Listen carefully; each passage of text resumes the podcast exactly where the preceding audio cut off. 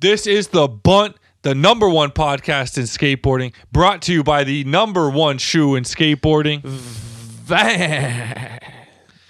Off the wall since 1960, motherfucking six.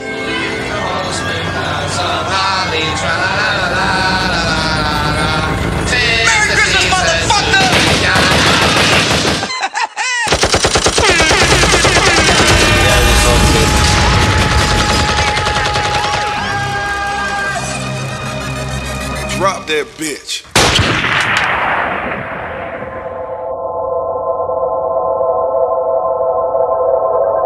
And now, live from Studio E, The Bunt with Safer and Donovan.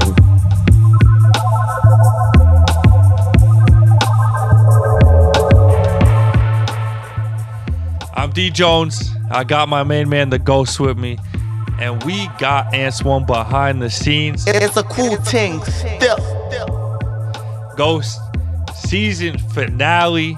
You know, we saved an absolute legend for the end. Tell the people what we got popping. Man, we had to. uh I mean, everyone was fucking going crazy on us online. Where's the Joa interview? Where's Gifted Hater? For fuck's sakes, yo! I hope y'all enjoyed that last week. And he was maybe gonna be the ender, but we've been trying to fucking get our boy Malto in the booth for a hot minute. He came through in the clutch for us, and holy shit, uh, I don't think I've had so much fun listening to story time in years. Uh, Malto, one of the nicest dudes you'll ever meet, gracious with his time, just an all around good dude, and just blessed us for literally three hours straight. Obviously, trimmed it down a little bit in the edit room, but uh, brace yourselves for one of, uh, I'll say, a top five episode we've ever done. It's hard to fucking rank all the best ones, but he's up there. This is one of the funnest interviews we've done in a long time. Sean Malto in the building, baby. Fool's lived a crazy life. He's the baby faced assassin of the skate world, man. The chosen one. And uh, yeah, everything everything was a blast in this one. So enjoy. Then we taking y'all straight to the post office. Had to squeeze in as many as we could to end the year. Thanks for all your emails and voice notes. And then, of course, some fantasy football talk in the rundown. My season ended, for fuck's sake, Simon Disher. Uh, but we have some fun there talking NFL, man. Let's get it. You know, we saved an absolute massive episode for the season finale heading into the holidays. So sit back, relax, and enjoy. It's a long one, but my God, is it a good one. Make sure to follow us on Instagram at The Bunt Live. Subscribe to us on YouTube at The Bunt Live. Hit us up on our Patreon, patreon.com slash The Bunt. Ghost, man, we are heading into the new year. One thing we like to do here at The Bunt is, you know, keep it honest and uh, hit me with your New Year's resolution, man. What, what is story? Just yelling He back there. my son just got home from school and he ran in and screamed, "Daddy!" Man, so Nice. it's, it's wholesome over here. We keeping that in the pot or what? Could you hear it?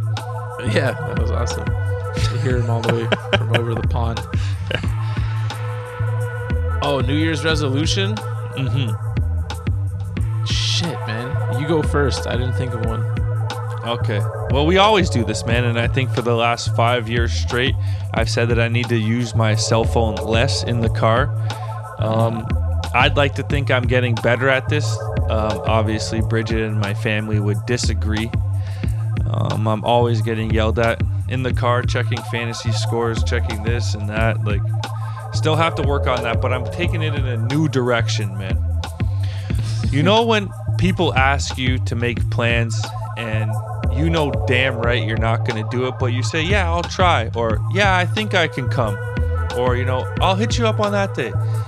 In 2024, I'm just going to be straight honest with people, man. Like, I'm not coming or I can't do it. Like, there's no need to have a second conversation about why you can't do it. Don't lead oh people Oh on, man. Just be God. straight up with people Bro. from the get go. I just, I can't come to whatever you're asking me to come to. All right. Yo, Dono, I don't know what your level of self awareness with this is, but you just blew my mind because in our circle of friends, you're literally legendary for bunting on shit. And like sometimes, like, we know just by your first initial response that you're not coming. Like, you're. So I'm actually happy to hear that we won't have to do the like the second fake combo where it's like, oh, like I'm actually not coming. It's like, yeah, I knew that a week ago when you texted me. Uh, yeah, yeah, I'll be there because you're you're the king bunter. But that's good, man. You'll just save the homies a lot of time. And new year, new year, new you. Um, I I respect that. Bro, the best was back in the day when we both lived on Coxwell, and I, I feel like that when you first moved there, I would invite you to do shit downtown like every weekend, and then after like the 17th weekend in a row of you saying you're coming on Tuesday, and then Friday when I message you an hour before we're supposed to leave. oh my god, that's crazy. It's been a long time coming, but you know, I, I had an, an epiphany. Is that the word? Epiphany? Yeah, This year where it's got to stop, man. It's it's out of control. Uh, I ain't fooling nobody no more. y- you are Uh, out of control.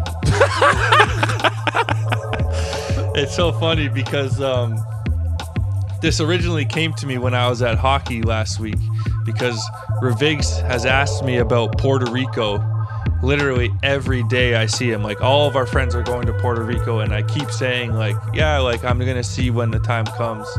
I'm going to see when the time comes. And I just drove home that night and I'm just like, dude, there's no just say no and then if it happens, it's like a pleasant surprise. You know what I mean? So Yeah, that's I, I gotta stop. It's, I'm driving myself awesome. crazy because people hit me up and they're like, "So are you gonna come?" And I'm like, in my head, like I said no to you when I said maybe, you know, but that's not saying no. Bro, that's so funny because, I mean, the amount of well, it's good that it was this this trip so massive that it was probably getting so annoying for you with like 13 different people asking you shit about it. That's what it took for you to realize you needed to make a change. but the way you were talking about Puerto Rico weeks ago, I already knew you weren't coming, and six would keep being like, yeah. So Donald's locked in. I always be like, dude, donald is not locked in. Like, just play that one by ear. Don't plan anything for donald until he buys his ticket. You're an animal, but I'm I'm, actually glad. happy to hear that you're changing that because it might as It's well. annoying. It's annoying. It's annoying for everyone. Me too, but I can't believe the years of shit I've probably put the homies through. This nonsense. Uh, New Year's resolution for me, I just want to be more productive in my day to day and be more, have more of a schedule. When I have a day off, just maximize my day. So it's very, it's not like a specific one, but I just need some more military style discipline in my day to day life because being someone who works freelance, uh, it, it just gets way too easy to when days off start to pile up just get so out of routine and shit. Uh, this year, drinking less, more active, skating my ass off. Bond video coming soon. That's the goal. Let's fucking get it. I like that, man. Structure in one's life can go a long way. Obviously, it's easier for people who, you know, have jobs where they're up and at 'em Monday to Friday. But yeah, it's got to be tough. I mean, I like that for you. That's a good one, man. Structure, activity. I Yeah. like it, bro. Let's get it, man. So 2024. does this mean you're coming. skating with me at 7:30 in the morning on the weekends, or is that a little too structured? Oh hell no, hell no. Oh, all right. Back to the episode. SOTY has been announced. Miles Silvas, Bunt alum, absolute legend. I think clearly best part of the year. Went a long way in in making Miles the SOTY, but the show must go on. Shout out of the week. What you got for me, man? yes sir, yes sir. A little shout out of the week brought to you by the Den for skaters by skaters. I've been telling you all season long to go get the Den app, check it out. But just in case you need a little more enticing, don't forget the Den's got a once in a lifetime contest going on. All you got to do is go download the Den app, create an account, to enter a chance to win an all expenses paid trip to the Bunt Jam this summer 2024. What more do you need? All you got to do is go to entertheden.com slash bunt. One lucky winner is going to get a lifetime pro account to the Den, flights for two to Toronto, three night accommodations, exclusive bun gear, access to the VIP only opening party, and some rolling around money. That's right, some per diem. So get there while you can. Enter theden.com slash bunt, and we'll see you this summer. Man, it's the week SOTY got announced. Y'all thought it was gonna be quiet, and to be honest, it was looking pretty quiet until I saw the obvious shout out of the week, none other than Mr. Gu Miyagi. Just kidding. But that part was pretty fun. We're going with Mr. Marcos Montoya. You know what I'm saying? I was getting desperate trying to find a shout of the week, and then I just saw on YouTube posted 57 minutes ago. Mr. Marcos been paying attention to him for a minute, been waiting for the full part. He came correct, y'all. Couple standouts, fakie 5 fakie flip in the line. Beautiful fakie tray down that set in France. The man's clean, what can I tell you? Go check it. It's Marcus Montoya, Florida made, baby. One last thing to do, and that's crack some of the coldest cans in the world, the newest buzz in town and the only buzz in town. Head over to Danny's Pizza on College. They serving up tavern pies. They got burgers.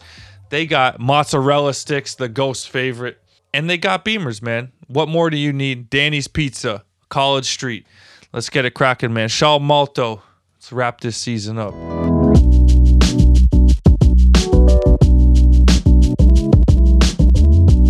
All right, the moment we've all been waiting for. We've got Sean Malto in the building. What's going on, man?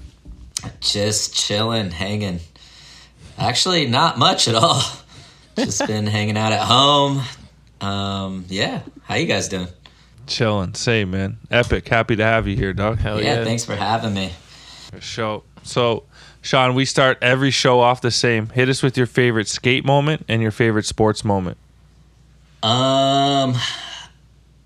All right, sports moments a little easier. I'll say uh, Chiefs winning the Super Bowl. I think the first time in Miami, that shit was insane. I got to watch it live Damn. with uh, Tiba, Nuge, Mark Razzo, Eric Koston. Had a good crew. Um, Damn. and then skate moment is skate moment personal to me or just in general? Whatever comes to mind first. Up to you.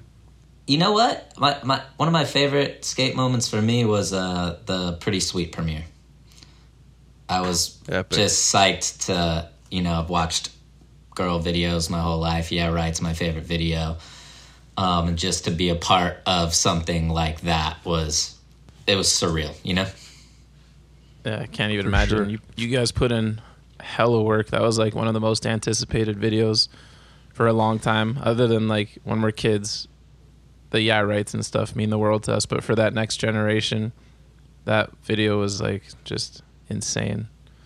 I think that's like why I was like, yeah, right, seeing yeah, right at, at that age of just like figuring out skating. And then I was like fully flared adjacent. you know? Yeah. So like I was I was around all those guys filming for Fully Flared and like was never a part of anything just because it was Lakai, but you know, we'd go on girl trips and they'd be talking about it filming for this video and seeing all the hype and just being really stoked to see it. And then actually being a part of one myself with, you know, the whole kind of crew. It was fucking insane. Yeah, I never thought about that. How adjacent you would have been to all of that, but not be a part of it. I guess, I guess your stuff went to and now, right?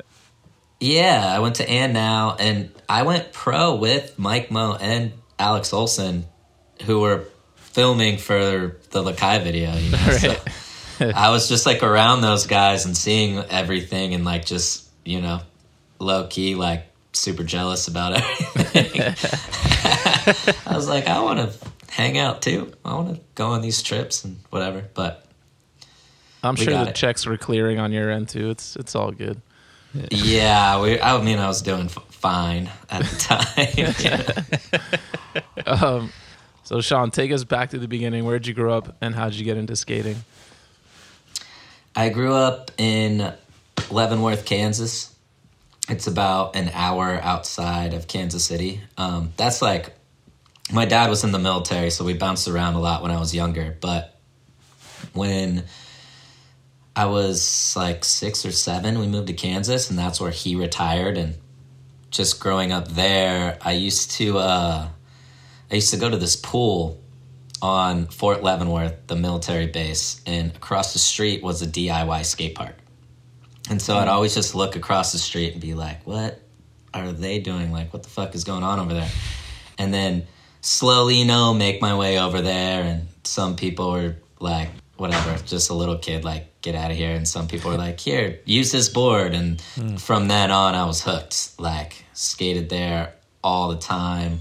We we ended up just like being a part of like building at the skate park and whatever. And so that's kind of like how it all started. We used to steal a bunch of wood from houses that are being built on the base and just building shit on uh, at the park, but that was a really fun time. And yeah, and then eventually moved to the city when I was old enough and just that that was kind of it. Hell yeah. So, what would you consider your first big break in the skate industry? Where'd the ball start rolling for you? I mean, you know how it is. It's like when you're younger and coming up, it's like everything that happens, you're like, oh my God, I can't, like, I can't believe this is happening right now. And like, that's how I felt when I, I got on Escapist, uh, the skate shop in Kansas City. That's the shop that like I wanted to be at. That's the store I would go in as a kid. That's where I bought my first board. I was just like so in it. And then they were like, hey, like whatever, just being a kid, and then going on a couple trips with them, and then they're like, hey, we want to put you on the team, and that was like to me, I was like, all right, I made it. That's Yeah. it. I don't need anything else. Give me two shot boards a month for the rest of my life, and I'm chilling. Yeah. Hell yeah. Um, Some grip tape. And exactly a couple fucking mini logo bearing sets every every now and again, you know, and I'm I'm chilling. I didn't even know what Bones Swiss was at that point. Yeah. Didn't matter. so yeah that was like i was tripping off that and then and then it led to like you know getting my first box from girl skateboards in dc at the time like i was like holy shit i get free product and skate like this is it this is i made it you know what i mean this is all i ever Yeah. need it's like all that just kind of like snowballs into then going on my first trip and then you know actually getting a paycheck like that's pretty crazy to think about like the first paycheck i got 500 bucks from dc i was like Ooh, what Big ballin'. This is it. Let's go. um, just levels balling. up, man. yeah but yeah you know like I, i'm thankful enough to have a lot of those things happen throughout my career and so yeah yeah everything's been good some whatever there's some setbacks and weird shit that happens to everybody but uh, i feel like i've had a pretty seamless good career so far Hell yeah, brother. That's what's up. That's what we love to hear. Fucking injuries and shit. It's part of the game, but keep bouncing back, keep getting clips, keep being a legend, man. It all starts with that local skate shop, Yeah. man. yeah Every story kind of starts the same, man. It all starts with those core skate shops, man. and like i'm not even gonna uh i'm not even gonna lie to you guys like i didn't really know what girl was when i was a kid like i was such a zero kid like i had three pairs of jamie thomas's Circas in a row. My first board was a train wreck zero board ever. Like i loved zero. I was so a part of all that shit. And then uh, Dan Askew at Escapist got my tape, and he was like, he's like, you mind if I send this around to some people? And I was like, yeah, I don't care, whatever. And uh, because I personally handed my tape to Jamie Thomas, like gave it to him in person, like, dude, as a kid, VHS, like, please watch this, and never got a call back. And I was like, fuck. and then I got a call from Sam Smyth, and he was like, hey, it's girl, like, whatever, we want to start sending you some boards. And I was like, okay, cool. and then that's like when I started. Like, yeah, right, came in the first girl box that I got. Oh shit. So like, that's when I started to like look at girl and like I watched yeah, right, and I was like, whoa. And yeah, right, like I didn't even get it. Like I was like, you know. Justin Eldridge doing like a switch flip front salad on a, on a handrail at the time, like that was like beyond my like. I don't get what's happening here. It's too, like too crazy almost. Um, I mean, it still sounds too crazy in 2023 saying Right? it out loud. Yeah. there's like yeah, tray flip nose blunts, like whatever. That video still holds weight to this day. But sure. uh, that's when I started to kind of learn about girls. So um, as much as I would be like, I've been a fan for girl forever, and I wanted to be a part of their team, like that really wasn't the case. But I am Yeah. So grateful to have people in my life like Dan Askew to show kind of like, check this out, look what these guys are doing, and then be like, oh shit, this is sick. And then obviously never looked back ever since. I think that all ended up the way it was supposed to. You riding for zero just just doesn't feel the same. No, that would be weird, huh? That little alternate yeah. reality, but That's a fun hypothetical. Yeah. yeah. You mentioned it real quickly, but your first trip with the girl squad, we talked to, to Mike Mo about it when he was on Yes We Canada. You guys did us the honor of passing through Toronto too. How fun was that looking back and were you nervous or scared on that first trip?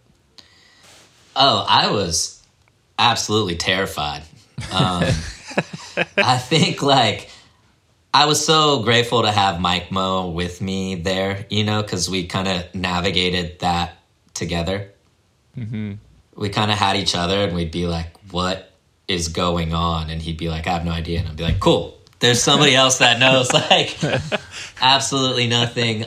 And I was uh yeah, just obviously super nervous, wanting to skate well, wanting to like, you know, this is like it's like your dream and this is your shot, right? It's like don't fuck it up and I'm like whatever. So, yeah, but everybody was so cool. Toronto was great. Mike Mo and I like skated I felt like we skated well enough, you know what I mean? And like just being around him, I never even fucking talked to anybody besides Mike Mo. I feel like I was too nervous. uh, Jeremy Rogers giving us a hard time. That was a little weird. Oh fuck. Yeah, he just like, you know, that guy will never. If there's an opportunity to talk shit or say something, he will always take it. Right.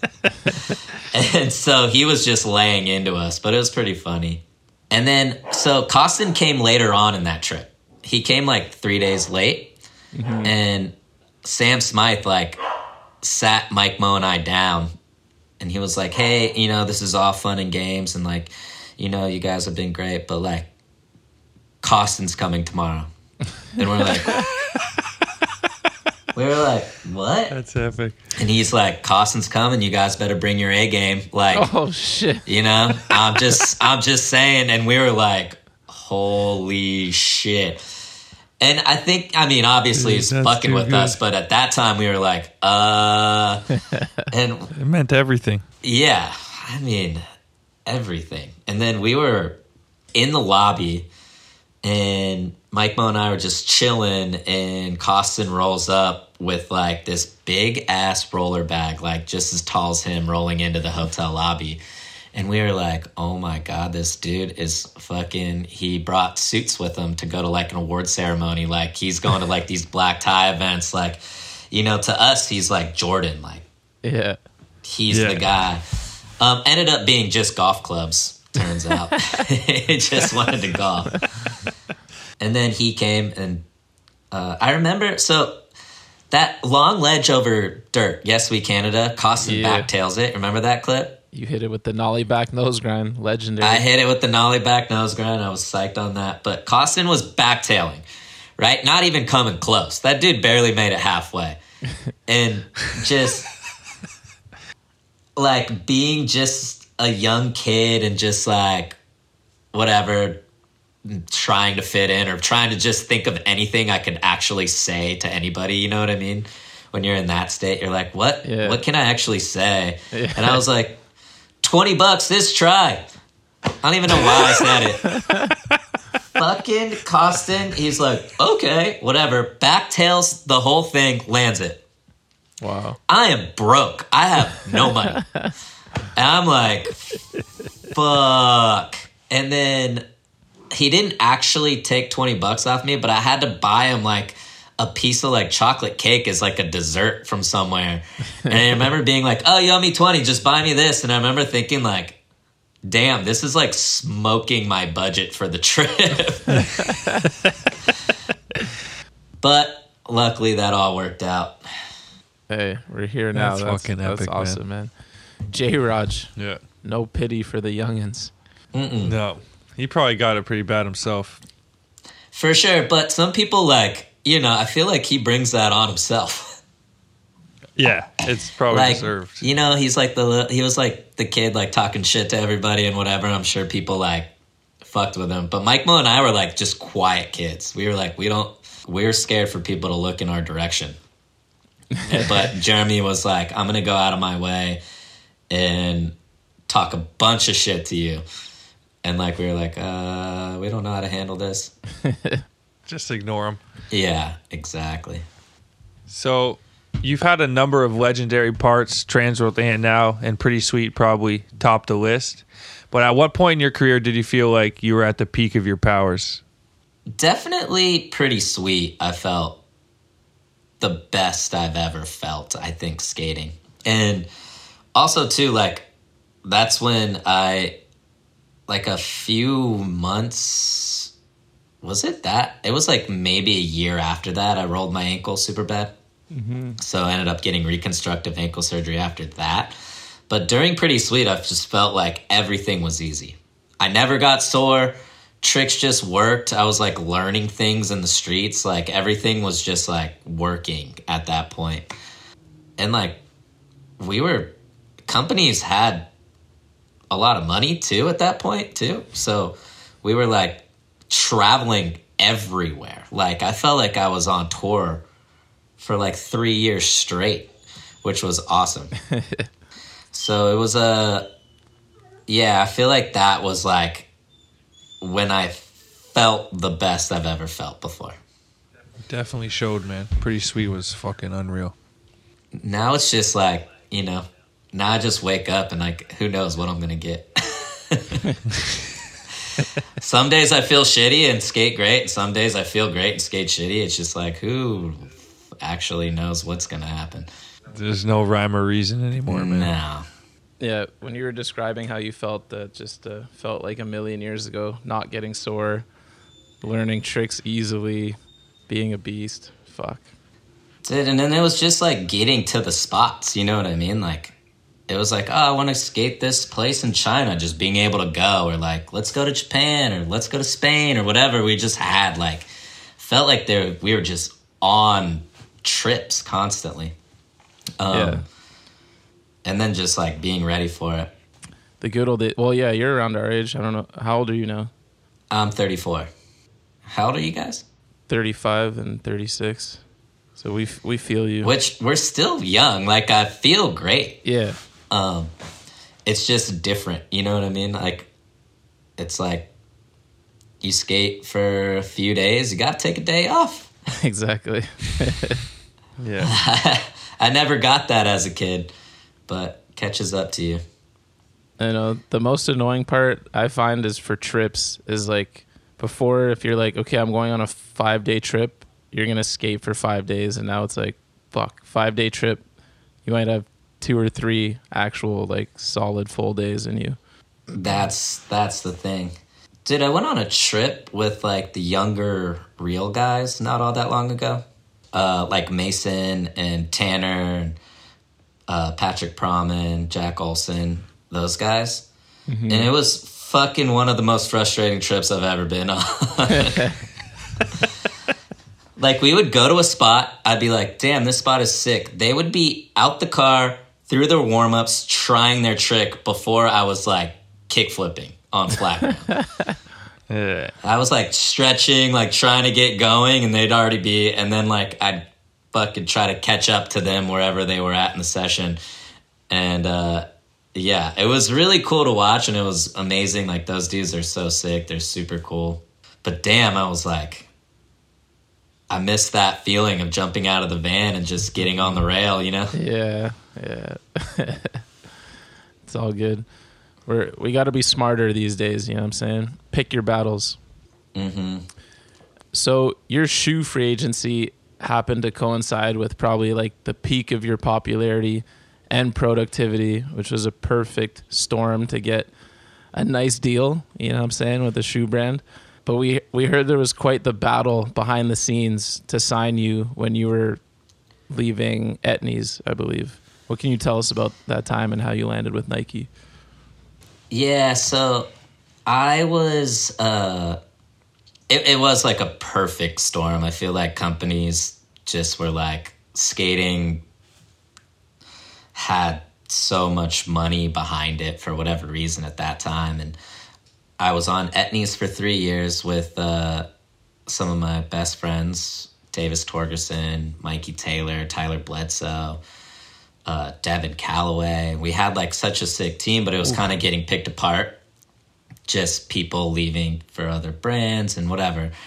And so I was like, all right, I'm going to go just see what I can do when I go out. You know, just like, let me go talk to some other people. Maybe I'll stay with Etnies, but I felt like I owed it to myself to go talk to other brands and see what's out there. And Nike was the first one I called. I called Nike and my good friend Hunter Muraira, I was like, called him. I was like, hey, I really want, you know, to be a part of Nike. Is that possible? And he was like, nope, not possible. And I was like, okay. he was like, yeah, he was like, we're loaded up, like, whatever. Like, That's not what there- I expected. There's no budget. And I was like, sick. All right. Like, fuck. Cool. well, let me go, like, talk to other people, you know? And, like, I made my rounds, I think, uh, like it's smart to do. You hear everybody out and it kind of dwindled down to either Adidas and DC. Like that's where it kind of like went. And so DC was definitely like a considerable amount more money at the time. It was whatever DC was they were just throwing money at everything. Oh yeah, it was that super team era. Exactly. You know, when Chris Cole, Mikey Taylor, Mike Mo, Nyjah, like they just were like, let's just throw money at a team, right? And so I knew Jeff Taylor from Etnies and he was at DC. And so he called me and like we talked through it. And I was like, well, damn, like this could, you know, change my life financially. But I was like, you know, it's DC, like it just d- didn't fit me, you know. I'm not talking shit on DC. But you rode just for that- DC when you were a kid. Let's not forget that. Exactly. I was on them when I was 15. Like I, I skated those shoes 15 and 16 and um I was whatever. I, I don't know. I just wasn't excited about the product at the time. Um just like kind of thinking about it and I was like, fuck, I really don't you know, I don't want to make a move solely on money Yeah. but also like this is some pretty like life changing shit for me. So Can you say the Uh, number, or is it you keep that to yourself? I mean, I don't know. It's been a I while. I guess I never did it, so it's been a while. But ah, fuck it. It was eight hundred grand a year Woo. with with Jesus. shoes in the line and royalties on top of that. So it was like Oh my. It was a lot of money and i was like tripping like fuck you know? And the the adidas number was a lot insane. less than that. And i was like fuck like uh, I don't know. And then i was like all right fuck it. Like this is something that's gonna help me out in the future. And like skating skating but also like I, I was like i need to make some money and, and secure myself in a way. So i was like all right i'm gonna go i'm gonna do dc and i called jeff taylor and was like i'm down you know? And he was like cool thank you. And i was like all right i'm gonna fly to la and i'm gonna come in and sign the contract. And he was like great. So i flew to la I landed, my flight got delayed. I landed late and I was like, hey, I'm actually to go to Palm Springs on this Fourstar trip. And then uh, I'll just hit you up when I'm back. And he was like, okay, cool. Damn. So when I flew when I flew to LA, I went to Palm Springs. I got the call from Hunter Muraira, and I was like, uh, and he was like, "Hey, I think we have something for you." Oh, and I'm shit. like, "What do you mean?" He was like, "Can you get on a plane in two days and come to Portland?" And I was like, "Fuck it, let's do it." Like I'm down. Oh, And then I got on the plane, like, just dodged Jeff Taylor, like, fucking, Oh. just like being a little, being a little kid. Definitely regret regret that. Like, sorry, Jeff, if you're listening to this, that was so annoying of me, and I would have done things a lot differently now that I'm older. But so I got on the plane, I went to Portland we talked through some Nike stuff, and ultimately it was like not gonna front. It wasn't as much as DC, but I was like, this is great financial move, and I get to be somewhere where I wanted to be in the first place, and I love the shoes. I love everything about Nike skating and what they're doing, and whatever ended up signing the deal and doing that and then i had to have a very awkward call with jeff taylor yeah. like dude i'm so sorry like and he was just like he was cool about it for sure but like he was like whatever it's all good like whatever whatever and i was like uh, you know Yeah, when you know, yeah, those that never feels good when Yeah. they try and just like Nothing you can say. There's nothing I could say, and there's also like, what is he supposed to say? Like, oh, it's all good, dude. Don't worry about it. No, he's like, I probably made him look pretty bad to certain people. You know what I mean? But I don't even think he works there anymore, and I think he's doing really well. Is what I've the last time I heard, and I hope nothing but the best for that guy. So, if the flight wasn't delayed and you you landed on time and went right to DC, would you have missed the Nike call? oh, I think it was a done deal. Yeah. wow. Like it would have been all I would have been on DC whatever. Like that would have been it. Crazy. But I trip on that too because I look back at that and not only like do I look at like how my life would have been differently, but I look at the dream DC sold at that time. You know, like mm-hmm. I remember sitting in the meetings and then being like, "We're gonna take care of you guys. We're gonna f- whatever. We're gonna do this. We're gonna do that." We got like all these plans for the future. Every single one of those guys that was a part of that aren't even there anymore. No. Mm-hmm. Clean the whole house out. Mikey's gone. Cole's gone. Fucking Jeff Taylor's gone. It's like mm-hmm. the whole thing is Nyjah's gone. I was like, damn, they, they like not only would I have been on DC for whatever, like whatever that looks like, like I probably would have been out of a job right now. Which is kind of crazy to think about off a missed flight and like That's fucking crazy. all these things. Yeah. Uh, definitely Twisted. worked out for the best for you. Like, there's no no way around that. It worked out for the best, so that's awesome.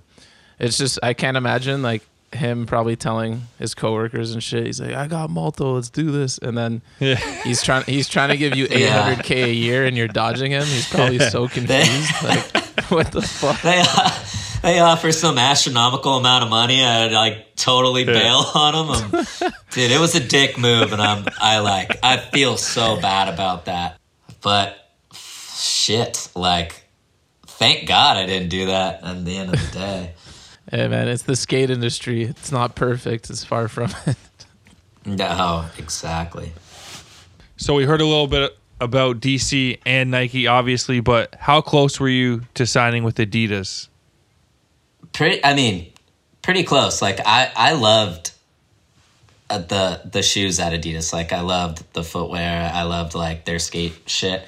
And being such a sports fan, you know, like when it was between Adidas and DC, like I really wanted to be on Adidas because whatever, like you know, there's all this like like they they sent me like an Eric Berry signed frame jersey from Eric Oh, Berry that yeah. played for the Chiefs. Like, Oh, hey, I hope you join the team. Signed by Eric Berry. I got like a life size poster of him that I had in my loft in Kansas City for years. I like was super down, and they even sent. Did they sent like a? They sent a shoe with my name on it. Oh, So like shit. it had like ready. Malto on the thing, and I was like, "Fuck these! They're they're being super generous. They're being like really nice. They're super cool." Financially, it was drastically different. I think that's like why it kind of like went the other way at the time. Mm-hmm. But did funny enough, that shoe ended up on like an auction or something. Like some I was gonna ask, like, do you have it or like where? So I I have it. I have it still. But That's a it crazy. showed story. up it showed up somewhere like someone was like raising money for something and auctioned it off. And they were super pissed at me. And this is years, years later. They're like, who did you give that to? Whatever. And I was like, I, I have it. Like, I, I have it still. but somebody at the time that left Adidas had there was an extra pair and they took it. Oh, oh, oh, They like shit. gave it to and then it got like leaked around somewhere and eventually ended up online somewhere, which was super funny. I mean, I was on Nike too at the time, so it was a little bit awkward, but I was like, I didn't make it. This, these guys wasn't made your it. fault. no. oh, Did you see what it went wild. for? no, no, I was honestly like, well, originally I was like, oh my god, did I give it to somebody? or like, did I lose it? it. And then I went, I went and found it, and I was like, nah, I'm good. Uh, and they kind of got to the bottom of it, so I'm still friends with all those guys. Like, I went golfing with those dudes. Uh, the people like the Adidas skate guys, like when they're in town, we golf together, and that's dope. it's all good with them. DC, not all good with Maybe them. not. What about Etnies, man? Shit. They didn't want to break the bank to keep you? Etnies was good. We, but I just like everybody left. I was like, I liked it. What at the time we were there, I had like some of the funnest trips of my life were with Etnies, but like everybody just got picked apart. You know, mm-hmm. it was like fucking Etnies was like the farm system, dude. They like, like the the players just like the bigger companies just came in and One by one. they got everybody. Yeah. Not to air out other people's shit, but I wasn't as bad as Shane O'Neill, I felt like. Shane O'Neill shot like ads for DC. Oh, you gotta talk to him about that, but I heard some shit. I heard he flew first class from Australia to California. He like shot portraits oh shit. and then it never happened. Yeah, I remember. I remember hearing DC. rumors around that time too, and like ultimately being happy that he stayed on Nike. I was like, dude, just fucking stay. It's the, probably Yeah. the same kind of reasons you wanted to go there instead of ride for somewhere else with more money, but like product that you weren't as hyped on. So Yeah, I mean I think I think we can all agree that Shane and I made a, a good decision. I believe so. Yeah. Yeah. For the longevity, man. Yeah, Exactly. but I wish those dudes nothing but the best. You know, I feel like Kayla's carved out such a sick thing there. yeah, He's locked and Um, loaded. He's locked and loaded. He's doing a bunch of cool shit, and yeah. DC treated me so well when I was younger. So I have nothing but love for DC, but just wasn't the right time. Fuck, they tried though. No man. doubt. Can't fucking blame them. Fuck. I, they threw a lot of money at a lot of people. Yeah. damn, they never came knocking on our doors. For fuck's sakes, man. I know. I would have taken uh, ten pairs of shoes a month, man. Could have had the, the ghost on the squad. No, I'm just kidding. Still could. Yeah, I mean, DC's still a company. They're still there. It's a Vans podcast around here, baby. Uh, I mean, I don't know. You're trying to wheel and deal with other companies over there. Oh, shit. You're trying to get some fucking links over to your house. Uh, let's cut to break. Cut to break here. Yeah.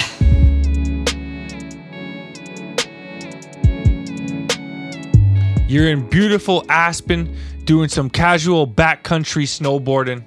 Not a worry in the world. Wind in your hair, sun in your eyes.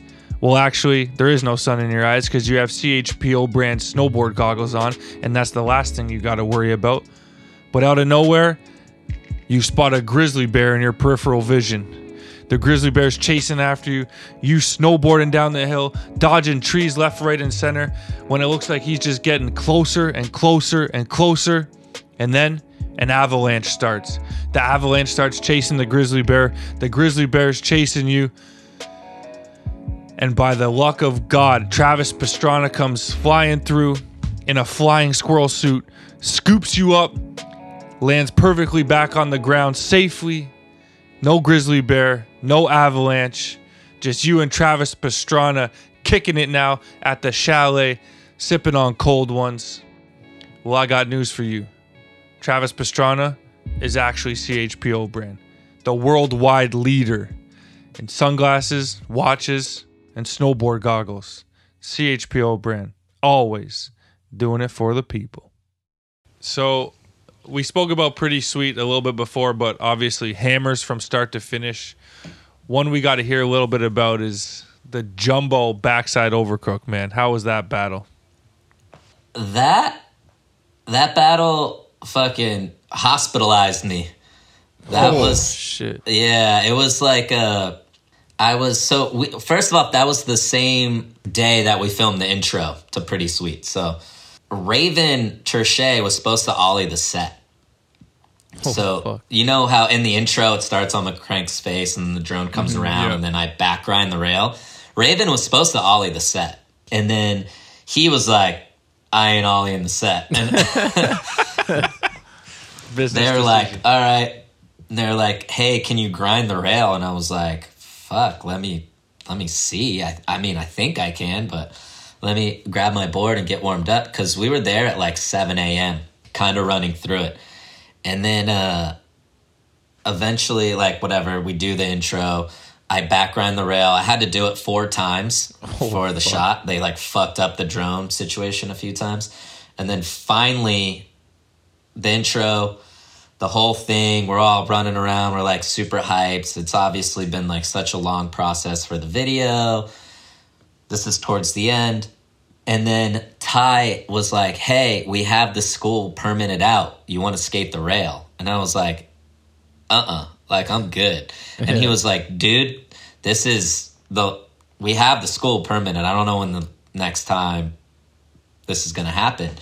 And in my head, I'm like, people fucking skated this thing without a permit before. Like, we could just come back. but, it, and I'm like, whatever. Like, you know what? I grinded it a few times. I feel comfortable. Like, let me get through this. Let me get myself, like, psyched, whatever. And then so I'm like, rolling up, rolling up, rolling up, scared, nervous, whatever. They set it all up. And I'm like, all right, I've been up at six in the morning. And then I like kind of try one. Like I ollie, kind of get in, and I jump to the other side.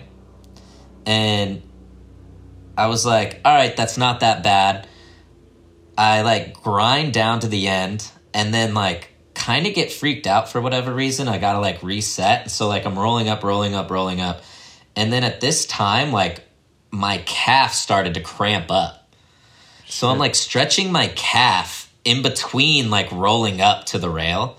And I was like, fuck it, I gotta like do it now. If I don't do it now, like my body's gonna like break down.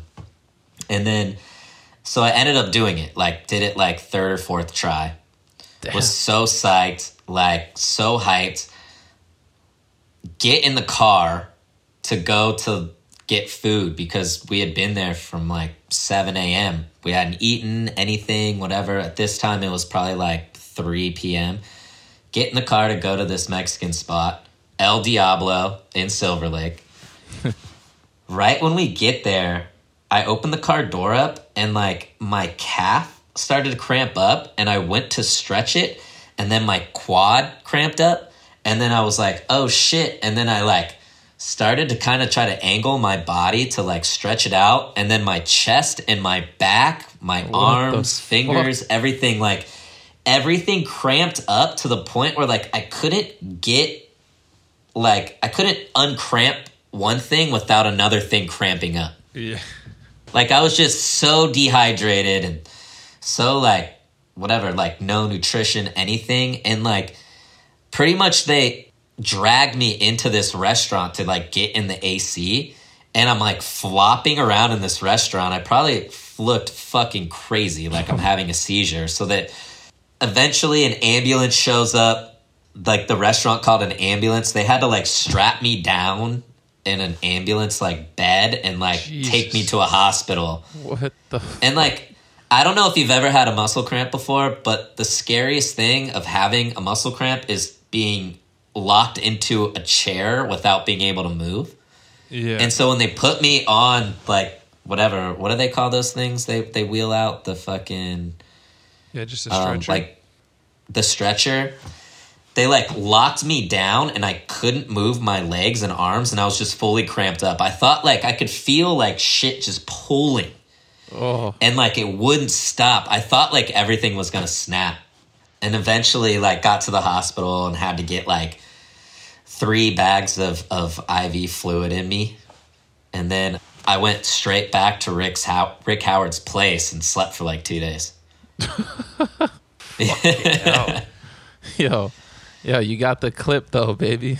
I got the clip. I got the That's clip. insane. And that was like I think that was like seriously probably one of the last things for Pretty Sweet too. It was like, fuck it. Like, I think we're done here. Like that's it. You know? That's a put a stamp on it. Bro, yeah. that's scary. Happy to say I've never experienced that. Um, okay, so at one point we heard that you lived with one of the most epic lineups of roommates uh, when you were staying at Atiba Jefferson's house. Uh, you, the Nuge, and Dylan Reeder, man. How cool was that era? And can you tell us about solitary confinement? Yeah. So All right, this was a fucking really fun time in our lives. Uh so I was traveling to LA a lot and I had a girlfriend at the time who lived in LA, so I would stay with her. We ended up breaking up. So Atiba was like, if you ever need a place to stay, he got a he unfortunately got a divorce, so he was in his house by himself. He was like, I I'll give you a key if you like want to just come and stay at the place, whatever. I have an extra room. And I was like, dude, that'd be amazing. So every time I came to LA, I would just stay at Atiba's. Mm-hmm. And for whatever reason, that list just started to grow. So, and then Nuge ended up getting a key and staying at Atiba's, and Dylan Reeder ended up getting a key and staying at Atiba's. And then it was like Wilder Zoby, a good music producer friend of ours. And it ended up being like kind of like the home away from home for everybody All right. and it was at the same time that Black Bar had just opened, uh, the skate bar off Santa Monica in Hollywood. So it was like basically this bar opened up. We all moved into Atiba's house and we just partied so fucking hard for so many years and just skated so much, which was awesome. Just like waking up next to Atiba, like in the same house as Atiba, like waking up being like, "Yo, where are you skating?" He's like, "We're going here," and Dylan's like, "Oh, I'm going there." And Nuge's like, "I'm going there," and then there's just skate sessions happening everywhere. But the rule was that Atiba. So Atiba's house is two two stories. The top floor is his bedroom and like the whole like kind of hangout area.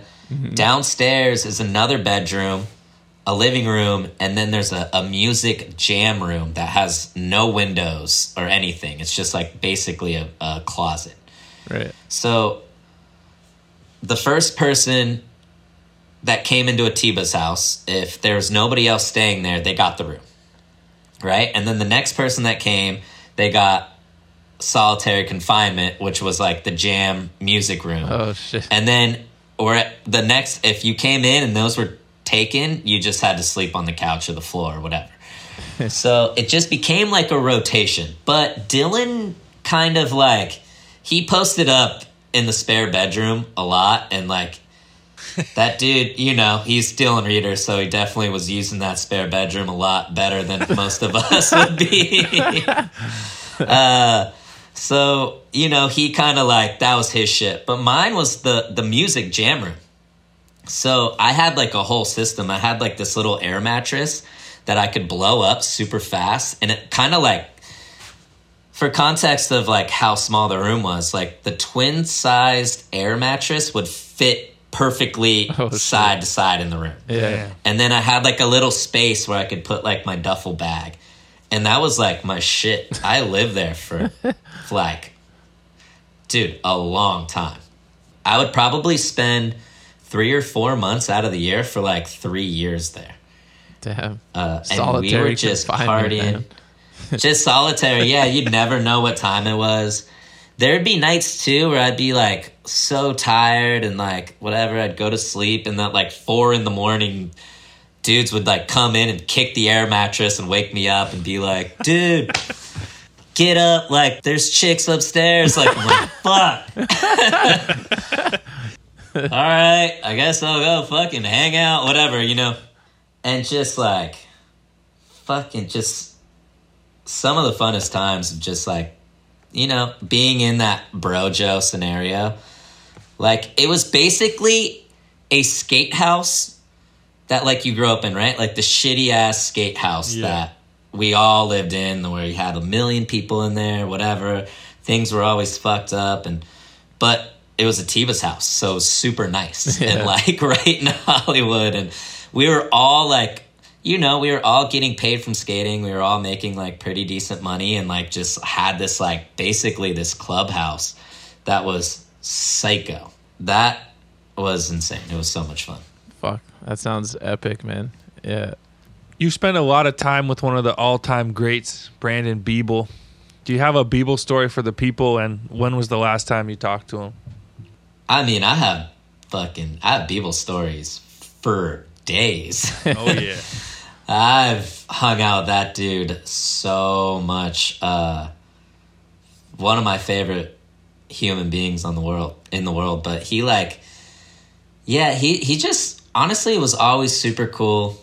He's a great dude. I'm trying to think of like, you know what? All right, let's tell. Uh, one of the first years of Street League. So, one of the first years of Street League, we were all like basically kind of you know, it's the first time that like skating was like almost like a sporting event. Like mm-hmm. Mm-hmm. the shit was in arenas. They were paying crazy amounts of money and we were getting paid great just to show up, right? Yeah. And Biebel is like Biebel's in the contest. Which is so funny to think about. Like I've skated contests with Brandon Biebel for before. Like that's insane to me. But one street league in Seattle, I fly in, Biebel's just drinking champagne at the in the lobby bar and he's like, Malto, look at these glasses and he has it in his hand and he just breaks it like boom, just shatters the glass, right? And I was like, whoa. And he was like, dude, what are these fucking things from IKEA? And he's like, I need another glass. And the bartender's like, all right. He grabs another glass and he ends up breaking that glass. And then it kind of comes like a party trick where he's just breaking glasses. Eventually, he's like fucking hammered. He's gone. and the hotel is like, all right, we're kicking you out. You need to leave. And he's like, fuck you guys. Like, I don't even want to be here anyways.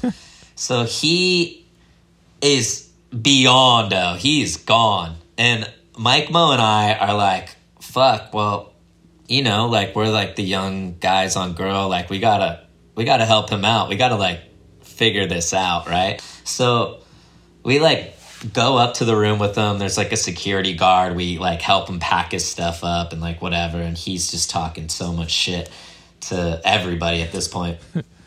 and this is at the time. Do you remember those OGIO 9800 bags? They're like the ones with like, it's like a plastic sled underneath. It's basically like the biggest fucking travel asshole bag you can have Okay. right? It's huge. And so he has that thing filled to the brim. Like it is so much shit in there. And so we're walking to find him another hotel and he's grabbing this OGIO bag that has to weigh like a hundred pounds and he is fucking throwing that thing like as hard as he can down the street, walking up, grabbing, throwing it. He's just all kind of drunk and angry. And we're like, all right, like whatever. we get to like this other hotel. I'm like, Mike Mo, you hang with Brandon. I'm gonna go. I'm gonna check him in, pay for everything, and then we're gonna like sneak him around and go up the elevator and like just put him in the room. Yeah. Like, all right. So I go, we do it, we we sneak him in. We get in the elevator and he's like, fuck it, you guys can have anything you want. He's reaching in his pockets, right? He's reaching in his pockets. He's like throwing all this shit at us. We're like, what the? F-? We're like, all right, all right, all right. Right, he's kind of done. He's like, just like, kind of like zonked out. and I look over and I was like, holy shit. I'm like, Mike Mo, check this out. He's like, what? I'm like, look at this. Dude, he- all right, so he's sagging his pants because he's hammered and he's just went through all of his pockets, right? His dick is through his boxer hole and it's laying on top of his pants and his shirt is like at the top. Oh no. Like I was like, oh my god. I was like, Oh shit. Yeah. Oh, I was like, this is the fucking funniest thing. Whatever. Like, we get him into the room, whatever. And this is like, we have a contest to skate tomorrow, right? Like, this whole thing. So, whatever. We get him into the room. Oh. He passes out. We leave. The next day, we show up to the contest and we're like, I wonder when Brandon's to come. and so we text Brandon. We're like, yo, where are you at? Like, where are you? Dude, he sends a photo back. He's at a hotel in Vegas, and he sends a photo of Vegas written out in cocaine.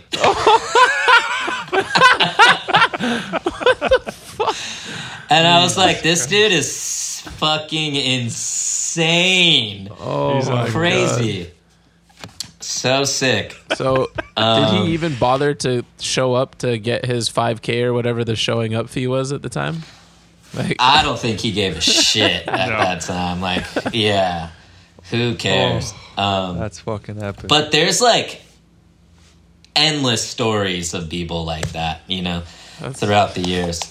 That's uh, impressive to look back on the career he had, knowing Yeah. he could get down like that as well. Yeah. that's so sick. Another shorter story. I watched him jump off a balcony to get a chick's number. He had a six pack, and he's like, I want to play for your parking. And she was like, I'm good. And he's like, No, I got it. She was like, Okay. So he jumped off the balcony in Australia with the six pack. And he landed so hard that a beer blew through the bottom of the six pack and exploded. He paid for parking and he fucked his ankle up from jumping off that. Couldn't skate for the rest of the trip. Oh my Oh. god. Worst case, man. Yeah. Fucking hell, beeps. He is the funnest fucking person in the world.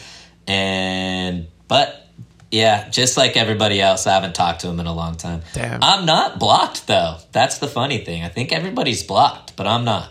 Nice. Yeah, that was the the rumor that he just kind of blocked everyone, hasn't talked to anyone, but at least you're not blocked. That's good news, man. I'm not blocked, but I definitely don't talk to him. Maybe I'll hit him up. I'm going to Miami in like a week. Dude, that oh, would be oh, an we need a epic new some new Biebel stories, man. Him and the ducks and all the animals and shit. We need an update. I know, dude. Should we get him on the bunt? We did. He had one before. It was fucking epic. Biebel had one? Yeah, Yeah, like six years one. ago. Fuck. Oh my god, I need to f- recap that. That was a good one. Okay, moving on from uh, the legend of Biebel. Can you tell us about the Kenny Anderson iPod theft? What's the story there? Dude, fucking speaking of Jeremy Rogers. Uh all right, so Girl Chocolate are coming through Kansas City. At this point, I'm on flow for Girl. And so I'm like obviously super nervous. I'm 13, I think, at the time. And they're like, you know, they come through town. I get to meet everybody. I'm so psyched. You know, Kenny Anderson is like one of my favorites. There's Jeremy Rogers, Justin Eldridge, Eric Koston. It was just a fucking sick ass demo, right? This slippery ass skate park in Kansas City. Anyways, I'm like, hey, like if like let me know if any of you guys like want to hang out. I mean, I'm 13 at the time too, so they're probably like whatever. hang out. the adults are going to be adults over here, you know. But Jeremy and Justin were they were pretty young, and they were like, "All right, we're gonna come." We're gonna come to this house party, and I was like, "Okay, cool, like whatever." Some of my friends who are definitely older than me were like having a house party, and I'm like, "Well, these guys should come." Anyways, fucking, they show up in a fucking limousine to this house party. And it's like prime Justin Eldridge, Jeremy Rogers, like prime time, like chains, Oh, hair yeah. done up, Oh, yeah. fucking big ass white tees. Like they're just like walking in looking like fucking rap stars, you know? Like we're like, what are who are these guys? You know, we're like I'm so young, I'm like watching skate videos, drinking a fucking Coca-Cola or something. Like who knows what I'm doing. Anyways, they're like doing their thing. They're like whatever, partying, whatever. They meet this girl, and eventually they're like, "Hey, we're gonna go like party back at the hotel." And I think like now looking back on it, that probably like, you know, probably is like an easier way of saying like I'm bringing this chick back to my room type situation, you mm-hmm. know. But like we kind of took it as like, oh, they're like going to hang out in the room. Like, I'm a part of this, like, I'm on flow for girl. Like, I want to hang out with these guys as much as possible. so they leave. We ended up going back to the hotel and like walking up to the room. Kenny Anderson is in the hallway. And Kenny is like, yo, where's my iPod? And I'm like, oh, I don't know. I just got here. And he's like, hey, look, it's all good. I'll give you money, boards, shoes, anything you want. I just need my iPod back. And I was like, oh, fuck, this dude really thinks I stole his iPod. And I was like, I was like, look, I didn't even make it into the room. It was my brothers and I. I was like, we just let me know like what it looks like or what what's whatever and I'll try to find it. I'll try to track it down for you. And he was like he was like, look, just give me the iPod, whatever. And like well and I was like, oh God. And so to this day, I don't know what happened to the iPod. I never like I hit up that girl, hit some people up, nobody. I'm like, I don't know. I mean, obviously some somebody took it that night. And I don't know I don't know who those guys had in the room or what was happening before we got there. But yeah. And to this day, Kenny still thinks I stole his fucking iPod. dude. Apparently, he had because you know how you can use iPods as like a hard drive. Um, apparently, he had designs of his audio shoe on that iPod, so that's why he was stressing so hard about it. Right. But it's kind of like just a long-standing joke between us, you know. I'm always like, "You're never gonna get that back." You should have rinsed him. Be like, all right, five hundred bucks, five boards, and some shoes. He's offering you. yeah, I should have. Yeah, and then I'd be on zero skateboards right now. you know? So we heard you had the audacity, the nerve, and the unmitigated gall to throw a sandwich at the legend of Sin's car, none other than Rob Welsh. What would make Oh someone do my that, man? God. To a guy like Rob. All right. I'm going to blame Rick Howard for this one. Because I like, all right. it's funny hanging out with Rob Welsh because obviously the dude's a fucking legend and he's super funny, but he's also like, you know what I mean? Like, I remember he, when I was young, he was like, you can't front crook round rails. Like, just can't do it. And I was thinking, like, yeah, I can. like, what do you mean? I'm doing it. Like, he's like, nah. Like, whatever. He's just kind of like that dude. He was like talking shit, whatever. And then, uh, so we're skating in Arizona together, and like, he's just being super funny. He's like, oh, we can go to this ledge. I did a frontside half cab, no slide 270, no pivot. And I'm like, and I'm like, this dude is fucking insane, dude. He like, he's like, yo, Malto, this is what you do when you're older. So no one knows you like you have boogers. And he flipped his shirt inside out and blew his nose into his fucking shirt. and I was like, oh my God, this is disgusting. Whatever. But he's being hella funny. Like, I'm the first person to use a foam roller. Like, he's just saying all this shit. We're kind of fucking around. but we're on a trip, AZ, and he, like, Rick and him are like fucking around, whatever. And I'm in the van and I go in the cooler and there's like this sandwich that's been sitting in the cooler, this wet fucking sopping sandwich. And I grab it and I'm like, this thing's kind of gross. And Rick's like, dude, throw it at Welsh's car. And I was like, are you? s- and I was like, are you serious? And Welsh is driving by right by our van and like I didn't even think about it. I was like, I don't know, Rick's telling me to do this and I just throw it and it's just direct contact. Boom. Explodes all over his car. Oh, It's this gross fucking sweat sandwich everywhere. And like he was honestly kind of pissed. well, He for like sure. got out and was like he's like, dude, I own this thing. That's the first thing he said. He got out and was like, I own this thing. And I was like, I am so sorry. Like, whatever. I have a bottle of water. You know, looking back on him, like, all right, like, your car's not total, dude. Just get a fucking car wash. Like, you're totally fine. But I was such a kid. I was like, I'm so sorry. I was like washing it with like a bottle of water. Rick's laughing his ass off. And uh, yeah, that was uh, that was my first trip with Welsh. I don't think I've been on one since, to be honest. Bro, do you have Oh, any more Welsh epic. quotes? This dude sounds like a fucking comedian. Dude, Without trying he's to be- insane. Yeah. Front side half cab, no slide, 270, no pivot. That's gold. Can you take us behind the scenes on your apartment 50 50 of death? And uh, was that the reason you bought the place? Handrail in your apartment? So, dude, I looked at this sick ass loft in KC that had like a perfect 12 stair rail that had so much runway and landing. And I was like, like, you could skate it, skate it. Fuck, you could like backlip it and shit. And I was so psyched on it. And I was like, I want this place. And it ended up selling before I could get it.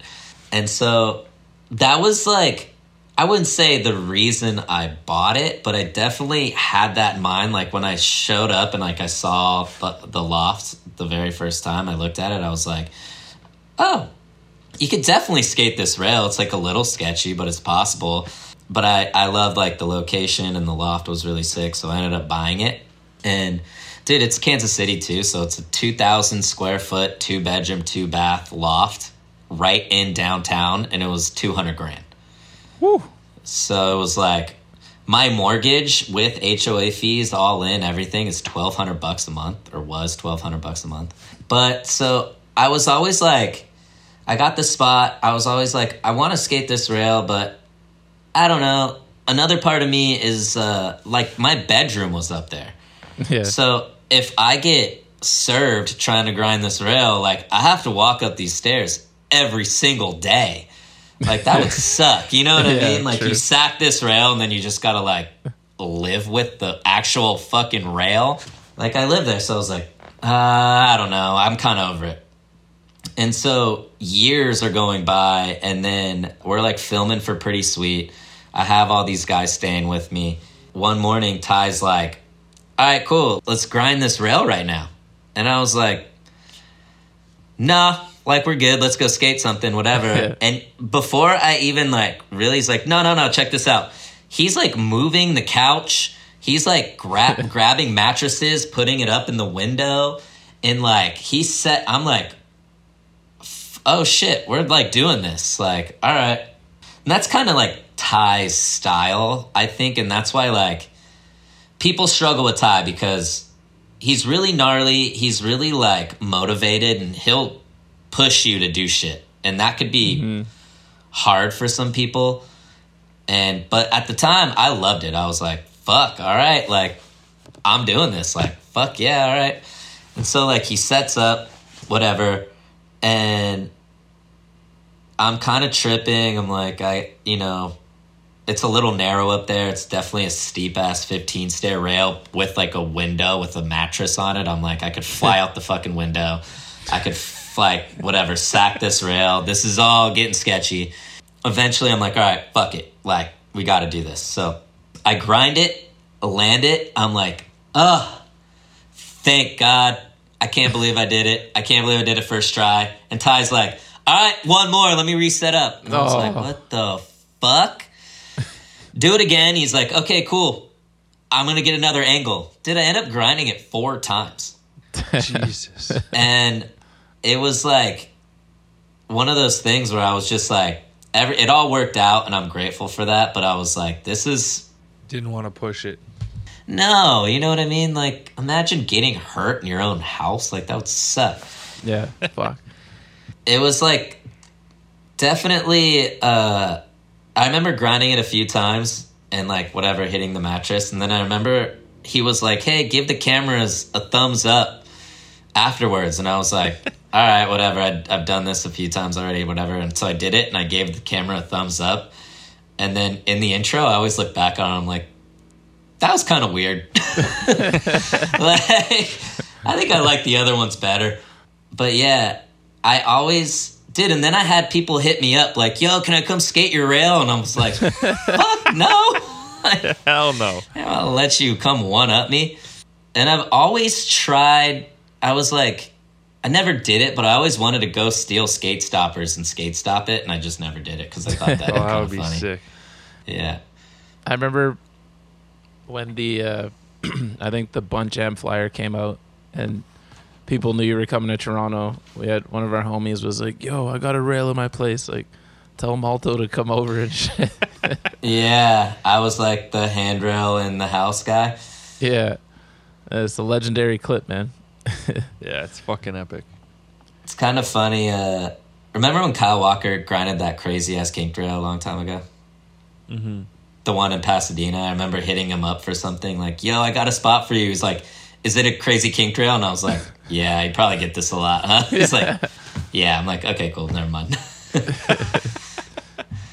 That's funny though. I should just like start skating. I should just go exclusively indoor handrails at people's houses. Yeah. See what happens. Yeah, it's a nice lane. We heard when you bought your first BMW, you brought some heat on yourself and the roommates at your old skate house. What went down when the extra suspicion kicked in from the outside world? All right, so when I was 18, I was making a little bit of money. I was like, you know, I, I had shitty ass cars growing up, like, bought cars from the junkyard just to, like, whatever, use for like six months at a time. And just they would always like break down on me. And then eventually my friend worked at this car dealership and was like, yo, check this thing out. It was a 2006 3 Series BMW. And I was like, fuck, like, I want that thing. And it was like 20 grand at the time. I was making some money. I was like, all right, I'm going to go buy this car. I'm really psyched on this thing. It's like the first big purchase in my life. Uh, and that car was such a piece of shit. I should have never done that, but I was like, fuck it.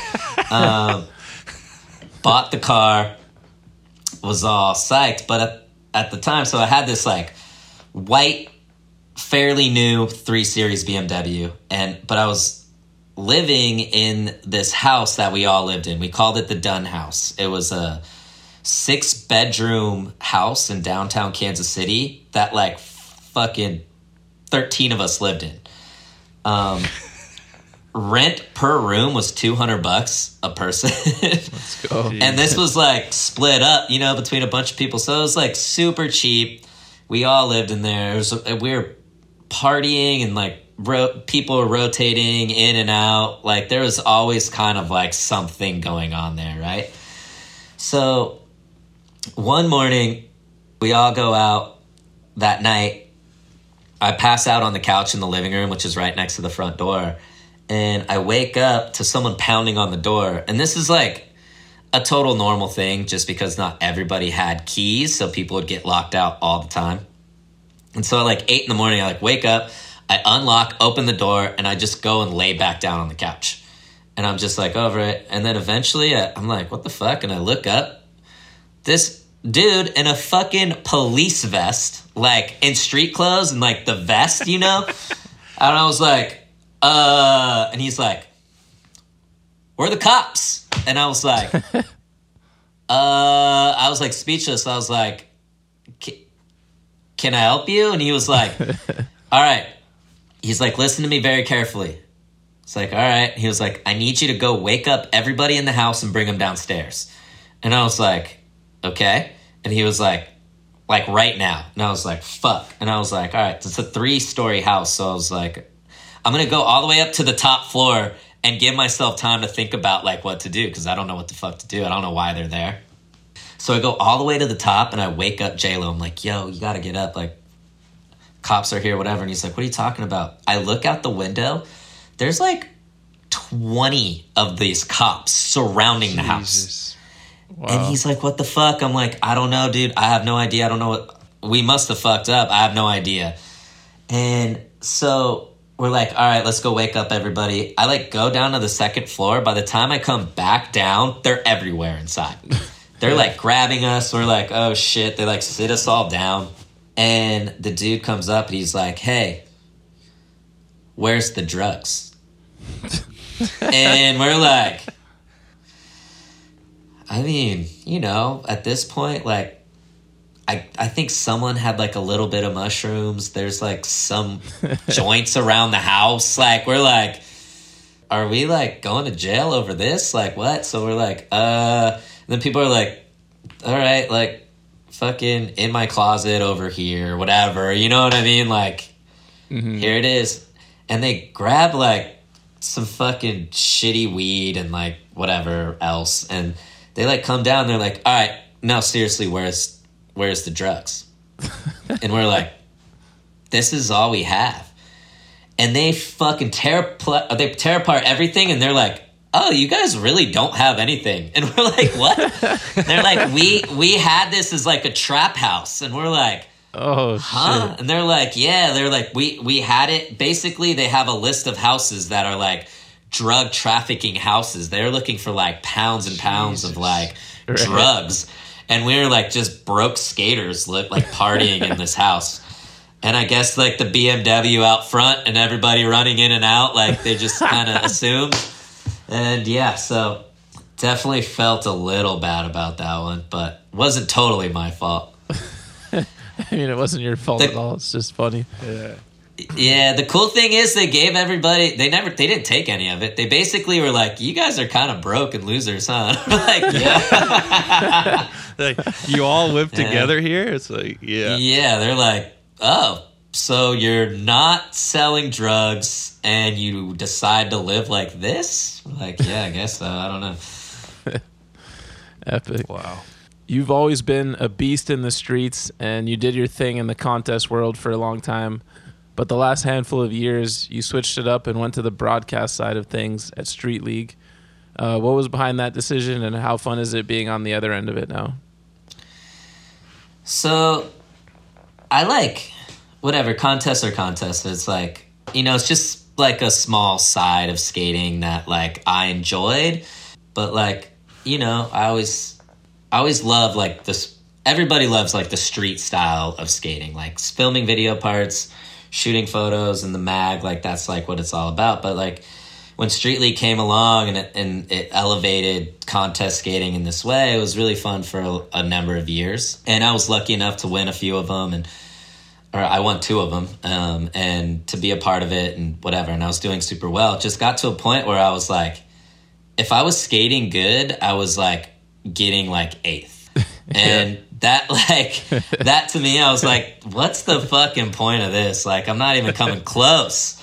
And so I hit them up, those dudes, and I was like, look, I've had a lot of fun. I've been with the league since the start. Basically, like, thank you guys. Thanks for letting me a part, be a part of this. I've, I've had a great time. And they were like, hey, look, why don't you come? We'll still pay you the appearance fee of coming. And just like, if you like the course, skate. And if you don't, we'll just figure out something for you to do. Like, just like help us out in some way. And I was like, all right, like, fuck it. That sounds great. Like, Pretty chill. Yeah, yeah, why not? You know what I mean? Like, I'll still come. I'll still get to hang and party and chill with everybody. And if I skate practice and it, it feels good, I'll skate. If not, I won't. And I remember it being like, all right, I'm skating practice. I'm looking at what fucking Yuto's doing, and I'm like, I'm not doing that. uh, I'm like gonna chill. And then so Daniel Duarte and Matt Rodriguez they're the two guys that kind of run Street League. They're like, hey, you mind jumping up in the booth for like one of the heats for uh, the semis? And I was like, sure. And he, they were like, just talk about the course. You skated it, whatever. And I was like, all right. And so I talked about it, like, did that heat. And they're like, hey, can you stay on for the next heat? And I was like, sure.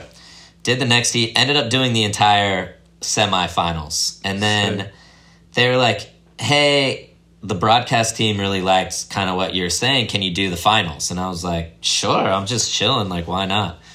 So I ended up doing the finals, and then it became like, uh, they were like, hey, can you do it again for the next one? And I was like, I think so, whatever. And then, so that's just kind of how it happened. Like, it was never like, I'm going into broadcast, like, I want to do this. And then it just kind of like slow rolled itself into that way. I definitely have a good time doing it. Like, I think it's really fun. It's cool to like use my brain in that way. It just definitely gets weird. Like, I never want it to come off as like I'm giving up at skating. I don't know if like doing a broadcast for a skate contest like reads that way, that way. You know what I mean? Nah. But I'm like, I don't know. I have fun doing this. Uh, I just don't want to skate contests like that anymore. I can be a part of it in this way, and then I could also like handle shit skating in the streets and, and try to focus on filming a part and doing an interview for Thrasher or something like that. Uh, but I've had so far a great time. Dude, the hardest part actually is all the Instagram shit after. What do you mean?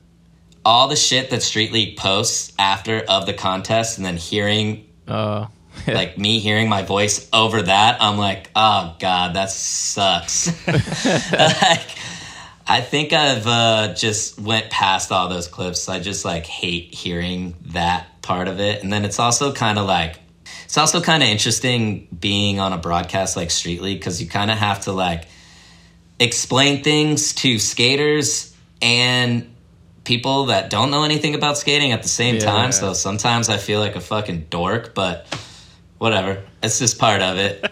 Nah, man. Honestly, Yeah. I'd r- I'd much rather hear your voice and your perspective than like a kook, you know. So I've enjoyed it since you took over, and I feel like it is a tough job to have to explain it in a dumbed down way, but I appreciate it. I'd it, much rather it be you than someone who's just annoying and like we don't Yeah. respect. You know what I mean? And to the other part about you giving up skating, like, bro, we we see your shared part with Carlos. We see you in Trust Fall. Like, you're obviously doing your thing. So don't overthink that part of it. Hey, I, I appreciate that. It's just you know, it's it's skating, so all the get all self conscious about everything, and then obviously like you hear like I hear like Mason talk shit to me every now and again. That's gonna come no matter what, man. yeah, dude, Mason is a certified fucking hater. That guy. oh, he's yeah, he's Mr. Nice Guy, big smile. But if you're actually like friends with him, then you get the real shit talk. So uh, yeah, we're gonna expose Mason this year. I love it. He ain't, he ain't the nice guy everyone thinks he is that doesn't know him. For fuck's sake. Uh uh there's a dark side. I had to call him out the other day. I was like, dude, you're just grumpy, huh? Like, what's up? and what's funny is he like he was like, yeah, I'm actually grumpy today. Hey, but he told Oh, me he told me you're turning him into a football fan. So I've been getting football texts lately. And Oh, I that's love it. epic. Because last year he like he was like my best friend in the NBA playoffs, just texting me, texting back and forth every game. And now you got him on football. He's like trying to decide if he should be a Ravens fan, a Steelers fan, or I forget who won a game the other day. He's like, I might just jump on this wagon. I'm like, I love He it. should jump on the Houston Yeah. wagon, man. Uh, I think it was the Raiders. Like threw a touchdown against the Chiefs. He's like, "Yo, what about the Raiders?" I'm like, "Nah, nah, stay away from the Raiders." Yeah, so yeah, you don't want to be a you don't want to be a Raiders fan. All right. So sometimes we hear about a bunch of wild stories. So we do story time with our guests. Some guys like Curran Caples and Fred Gall have just like a laundry list of good stories. But in your case, most of the stories include celebrities from all types of backgrounds. So we're going to mix it up a bit and do a segment called Celebrity Row, with Mr. Malto, man.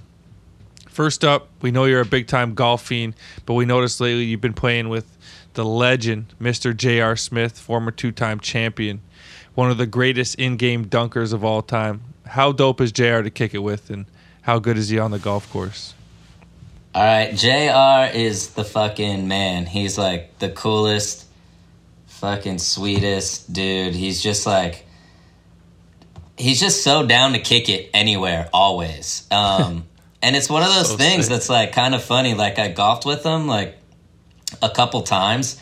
And then from then on, every time I see him, he's like, What up, Balto? Like, let's kick it. Like, I'm going to this bar or I'm doing this thing. Like, come out. He's always like super inclusive, like, loves just hanging. Like, uh, and dude, I played a gnarly golf tournament with him. Like, him and I were team teammates in this uh, Justin Timberlake golf tournament Oh, and it was fucking awesome, dude.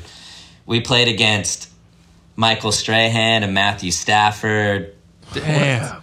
JJ Watt, JJ Watt and Colt McCoy, What? CC Sabathia, Jimmy Rollins, and fucking Michelle Wie and Jimmy Fallon. Jesus Christ. Yeah, That's star studded. Um, it was a psycho golf tournament. But JR, I will give him his props. He's definitely better than me at golf. He is so fucking good. but I did take money off him last time we played, so I, sir. uh, Got him there. I got a piece of that NBA money. Um, but he's just down. He's down to gamble. He's down to kick it. He's down to he's down to do whatever. And he loves golfing. Like nerds out about golfing so much. It's so funny. dude, that's the sickest random friendship ever. huge, huge J.R. Smith fan. Like his his Denver days. He's got maybe my favorite in-game dunk ever over the Spurs. He's a beast, and the only I think I told Donald this at the time. Like I'm a LeBron. I'm not a LeBron fan at all. And the only silver lining about them winning in 2016 was I was like, "Yo, I'm so happy for J.R. Smith, but fuck, fuck LeBron." I mean, the fact that JR got two chips is pretty fucking crazy to me. It's fucking epic. Oh yeah, because they I, wanted. I like- wish he got one in New York though. That would be Oh my god, with Melo, yeah, that wasn't gonna happen. But I'm happy too, man, because I feel like the league. He was one of those like not outcasts, but like like they they wanted to typecast him a certain way, and for him to be able to walk away from the game, a two time champion, and now just be doing what he's doing, it's uh It's it's really really sick. Okay, next up, the Chiefs are defending champions right now not having their best season in the Mahomes era, but you know, still hopes are still alive. Uh, can you take us back to the day uh, they won it this past season? How you celebrated, and then take us all the way up to meeting Patrick Mahomes and Killer Trav, aka Travis Kelce. All right, so I had so the first time they went to the Super Bowl when they won against SF, it was in Miami, and I ended up going with Budweiser. It was fucking insane. It was like one of the best days of my life. And then the next year, they had it in Tampa Bay. They played against Tom Brady, Tampa Bay in the Super Bowl. Mm-hmm. Mm-hmm. And I was like, fuck it. I'm not going to this one. I'm going to fly to Kansas City. I'm going to party with all my friends when, when they win. And they fucking lost, and it was like the most depressing day in the whole city. Yeah. Like, everything was shut down. Nobody was out. It was like the worst. Then we had an off year, and then this next time, it was like, all right, Super Bowl's in Arizona. It seems like every time I go, they win. So I'm gonna figure this out. So I'm hustling, right? I'm like trying to figure out how to get tickets, whatever. I'm like, I don't have anything. I'm like, fuck it. I'm just gonna go to Arizona and just like figure it out when I'm there. Like, go to AZ. I'm with my girlfriend. There's like this big golf tournament out there called Waste Management, and it's at the Oh, yeah, same the time psycho as the one. Super Bowl. Yeah, so like bunch of people, bunch of fucking people are out there. Anyways, Nike hits me and they're like, "Yo, Philly and KC are playing, so I'm gonna uh they're like, we'll give you a ticket and give Ishod a ticket, and you and Ishod can go together because the shot's from Philly. So I'm like, Oh shit. hell yeah, I'm down. and then this is like two days before the Super Bowl, but I'm like, fuck, I'm with my girlfriend here. Like, am I just gonna like leave her? You know, I'm like, all right, fuck, I gotta figure this out. Roundabout connection, whatever. I get uh, I get someone's number that works with the Cleveland Browns.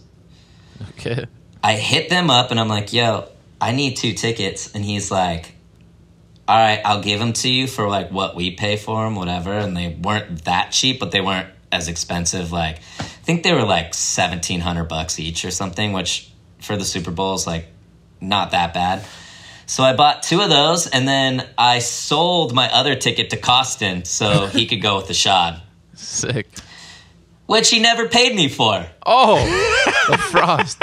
It's because you never fucking way, gave him his twenty for the back tail, man. I know. Are we just calling it even? off Inflation. fucking back tail 20 years ago. Anyway, so like that game was insane. Eagles fans are the most intense people, Yeah, they're crazy. fans I've ever been around in my life. They're insane. They're just screaming in our fucking faces. Like this like old white woman tries to fight my girlfriend. I'm like this Oh, is like it's just shit. pure chaos. And obviously they're talking hella shit cuz the first half is like all Philly. Yeah.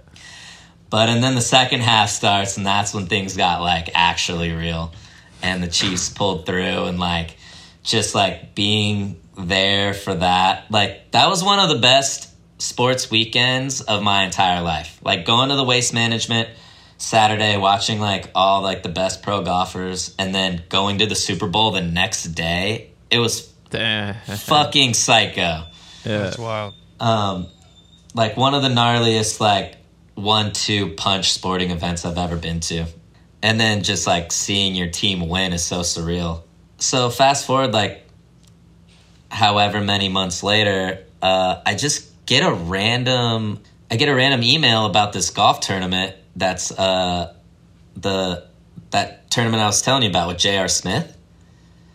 So apparently it's Justin Timberlake's golf tournament and Justin Timberlake's like right hand man, the guy who like does everything for him, used to skate. So he was like really psyched to like invite Koston and I. And so like we go to this thing and it's like heavy hitters fucking everywhere. It's like all these gnarly sports stars and just like you know musicians and actors and I'm just like I'm so out of place here like this is insane. But one of the people one of the the people that were there was Travis Kelce.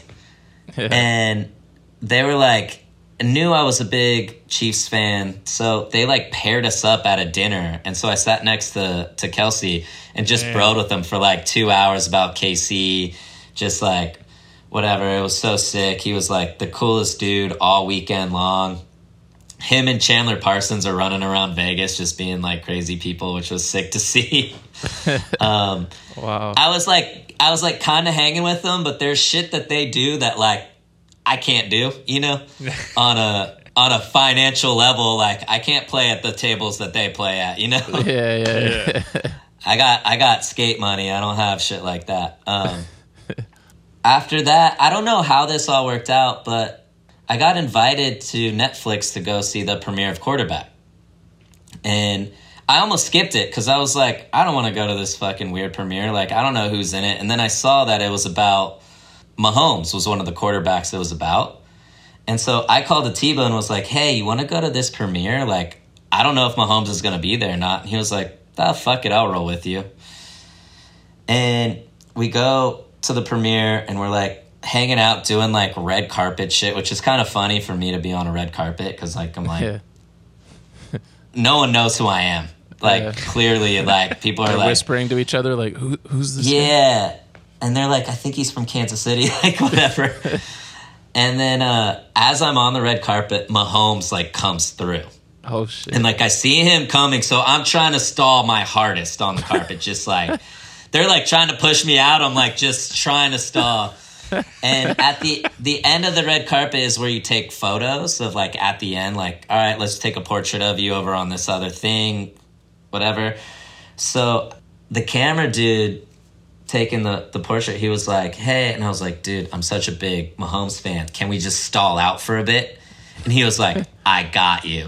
yes. And so he like stalled out for a bit. We waited for Mahomes to kind of be done and cruise through. And then like I took my photos and then he was like, all right, uh, Patrick, come in. He came in and I was just like, dude, such a big fan. Thank you, whatever, from Kansas City, like the whole thing. And it, that was really sick.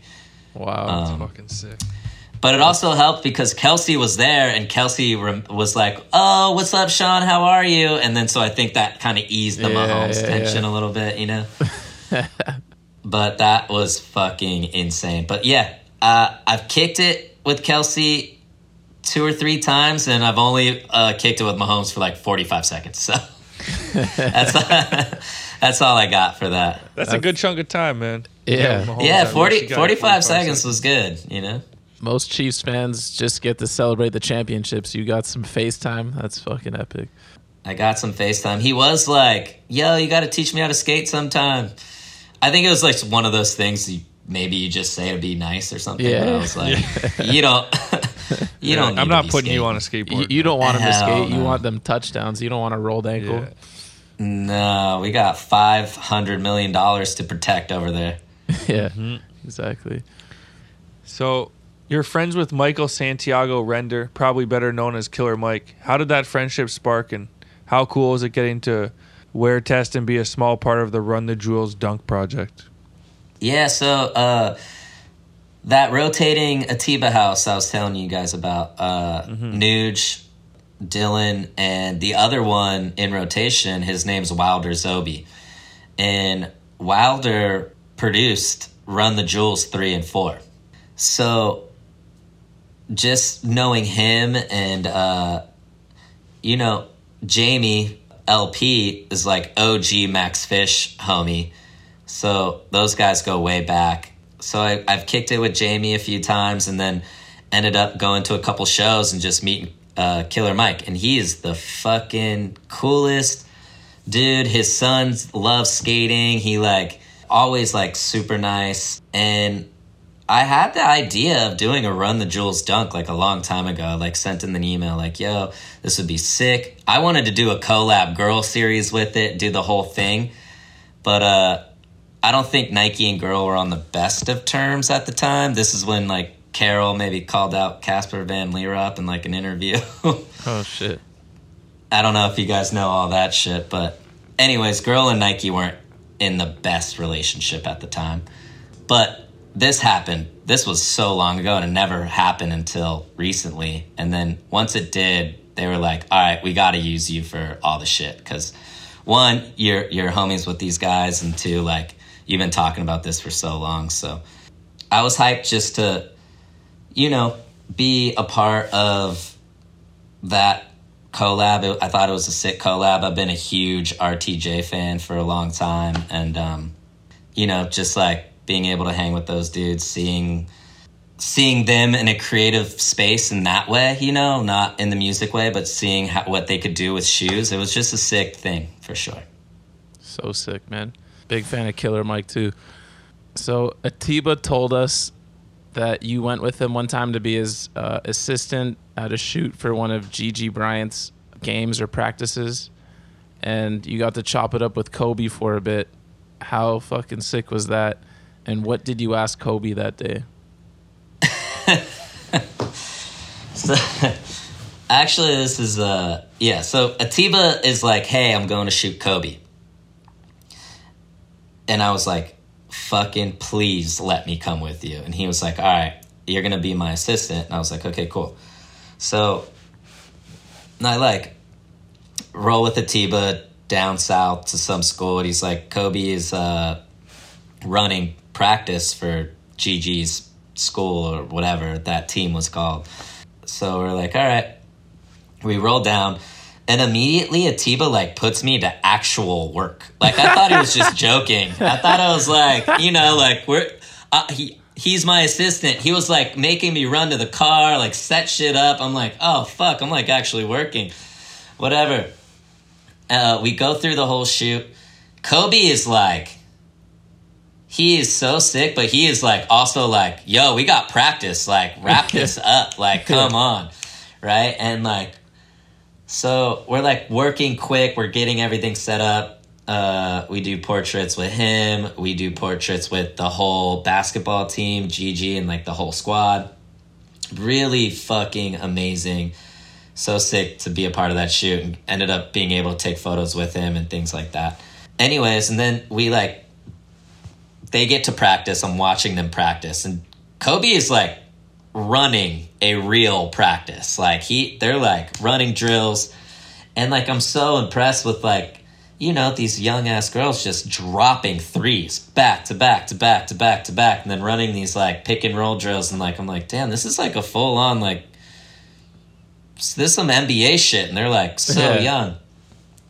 Whatever, we break everything down and Kobe comes over and we're like kind of talking to Kobe. And I was just like, hey man, like, how like, how intense are, are are these practices, whatever? And he's like, what you mean? I'm like, well, I guess like, what do you do, like twice a week? And he's like, what?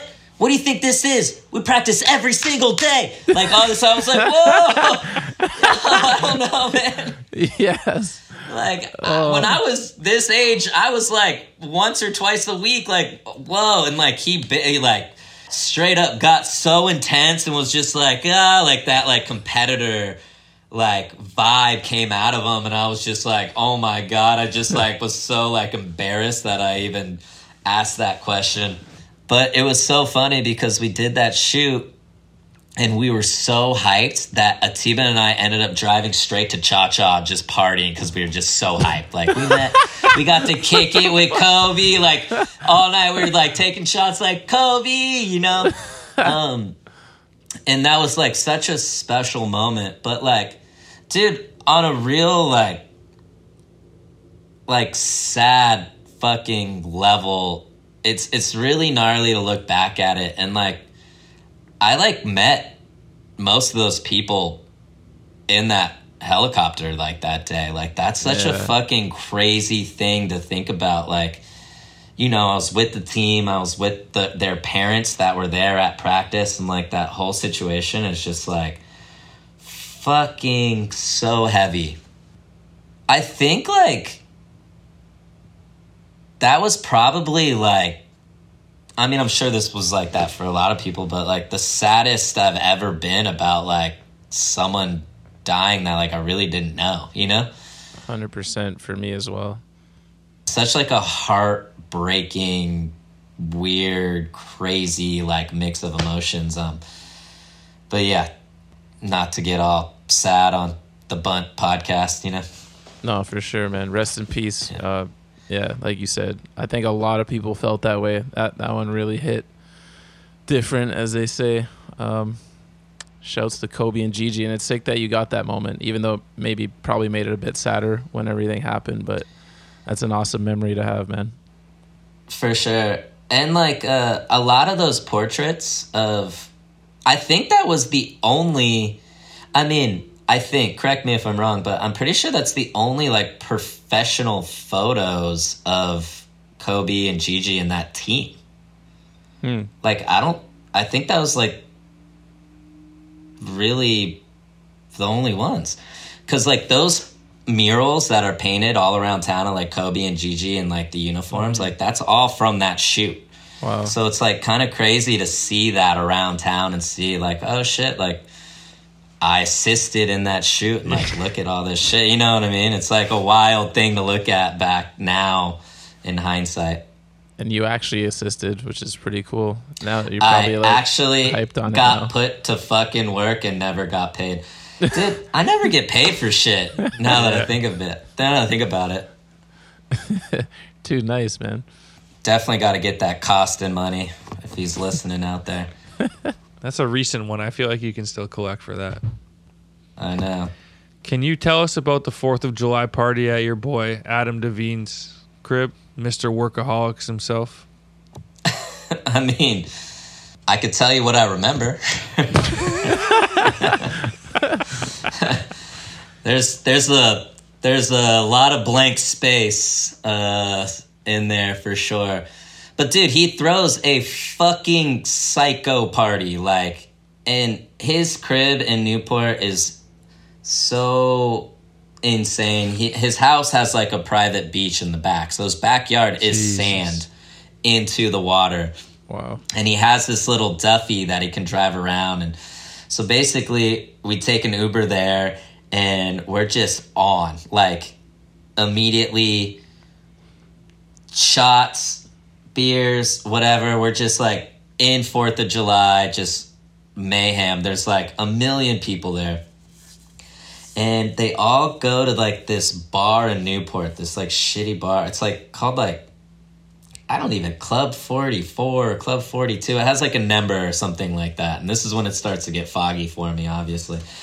but like we we get on this Duffy and he, we go to this bar and did shots are flying in every direction. Like I'm trying to dodge them. They're just hitting, you know?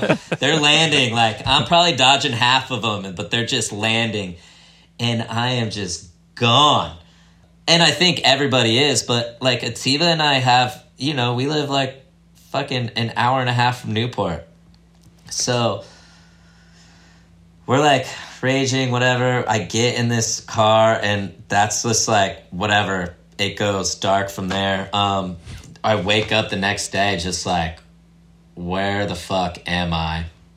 I'm like oh my god i'm like made it back home like all right. And then i just see all these photos hitting the group text of me just throwing up outside of the uber window. My hat's all fucked up. There's just like i look like a fucking disaster. Uh so bummed. But yeah highly recommend uh if you ever get the invite to go to that party. I, I don't know if uh, that invite's coming, but it sounds like a, a blast. Just text Atiba on like july 3rd All right. Okay, next up, you're friends with Joe Jonas of the Jonas Brothers. How did that friendship spark? And were you a fan of his music before or after becoming friends? Um, so when I met him, I didn't know what the Jonas Brothers were. I didn't like that. Like was never, you know, like it just never was a thing for me. Like I'd never heard of any of their music. I didn't know like really who they were, whatever. My ex girlfriend, so my girlfriend at the time used to be a backup dancer for them um, when they were a band. Because when I met them, they weren't they weren't together anymore. They were doing their own individual music shit. So when I had met them, uh, they were kind of on like a music break. Nick Jonas was doing his own shit, and Joe was just trying to figure it out. And they were just fucking super cool, super nice dudes. Joe's like my fucking homie. He ended up buying a house next to me, like not Sick. super, like probably like a half mile away. So we'd hang out all the time. Super good dude. Even after I broke up uh, with my girlfriend, um, we split up. Like we still remain friends for to this day. Uh, and yeah, so he's just like so bro, cool dude. Uh, he started this band called DNCE, and like, you know, I'm never like the biggest fan of their music, but I definitely like am hyped because they're like my homies. and so I always like support my homies and like that I was like, oh, you know what? Like these dudes are cool. I've been to fucking Jonas Brothers shows and shit and like had a good time for sure. Hell yeah. Aaron Rodgers has been finding ways to stay in the headlines all season long, even though he only played four snaps this season before he snapped his Achilles. We hope he's recovering and all that. But uh, now he's trying to come steal a headline in the skate world. Can you tell us about the time you met Mr. Rogers? All right, so this is a good segue of uh, the Jonas brothers. So I was hanging with uh, Joe and Nick a lot, and Nick Jonas is like super into golf, so like we share that same common thing. And so one year I went to the Masters tournament at Augusta, which was one of the fucking sickest sporting events I've ever been to in my life. It's like so just everything is so fucking well done there and everything all the food's cheap, the beer's cheap. There's no phones allowed on property, so you're just like engulfed in just like nature and golf and whatever. And uh I ran into on the, the final day on Sunday on the 18th green, I ran into Nick Jonas. I didn't even know he was there. So I was like, yo, what's up? And like we were broing, whatever. We were just watching the tournament. And he was like, okay, cool. Hit me when you leave. And I was like, okay, cool. So when we left the tournament, you like grab your phone from the car, and I texted him like, "Yo, you want to meet us at this bar?" And he's like, "He's like, actually, I'm getting out of here tonight." And I was like, "Fuck, I wish I could leave. Whatever, my flight's not till tomorrow." And he was like, "You want to jump on the jet?" And I was like, "Fuck yeah, I want to jump on the jet." And he was like, "Cool." He had a, a Gulfstream like fucking lined up to take him back. And he was like, Can you get here in like 45 minutes? And I was like, Hell yeah. So I like ran, got my shit from the hotel, got in a car, and went straight to the fucking airport, the private airport. And like, it's such like a weird thing because you get out of the car and like I'm walking like on the tarmac to a jet. You know what I Yeah. mean? Like, Yeah. no no check in nothing like i was just like ah so like i walk on like get on the plane i'm like so like wow this is insane like up the stairs i turn the corner and i look and i'm like what the fuck and it's nick his uh his two managers and aaron rodgers Wow. and I was like,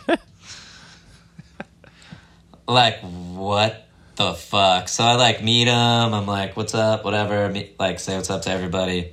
I like sit down. And Augusta, Georgia's not a short flight, dude. It's like four and a half hours. so mm-hmm. I'm like on the plane. I'm like, what the fuck am I going to talk to Aaron Rodgers about? You know? and we're all like hanging. And he's being super cool so we're just talking about golf whatever and like we're kind of like just like hanging like conversations kind of like dying a little bit and uh nick's like hey you guys want to play blackjack and i was like Oh yeah. i'm down for sure like i'll i'll gamble but I- also at the same time i'm like these dudes have like a fucking lot more money than me you know Yeah. and uh, they're like, okay, we got to like figure this out how we're gonna do it. So how we did it was, you you bought mints. There's mints on the plane, and you bought mints. Each mint was like a hundred bucks, and then you passed the dealer, so everybody was the house, and it just rotated, right? Dude, I caught fire.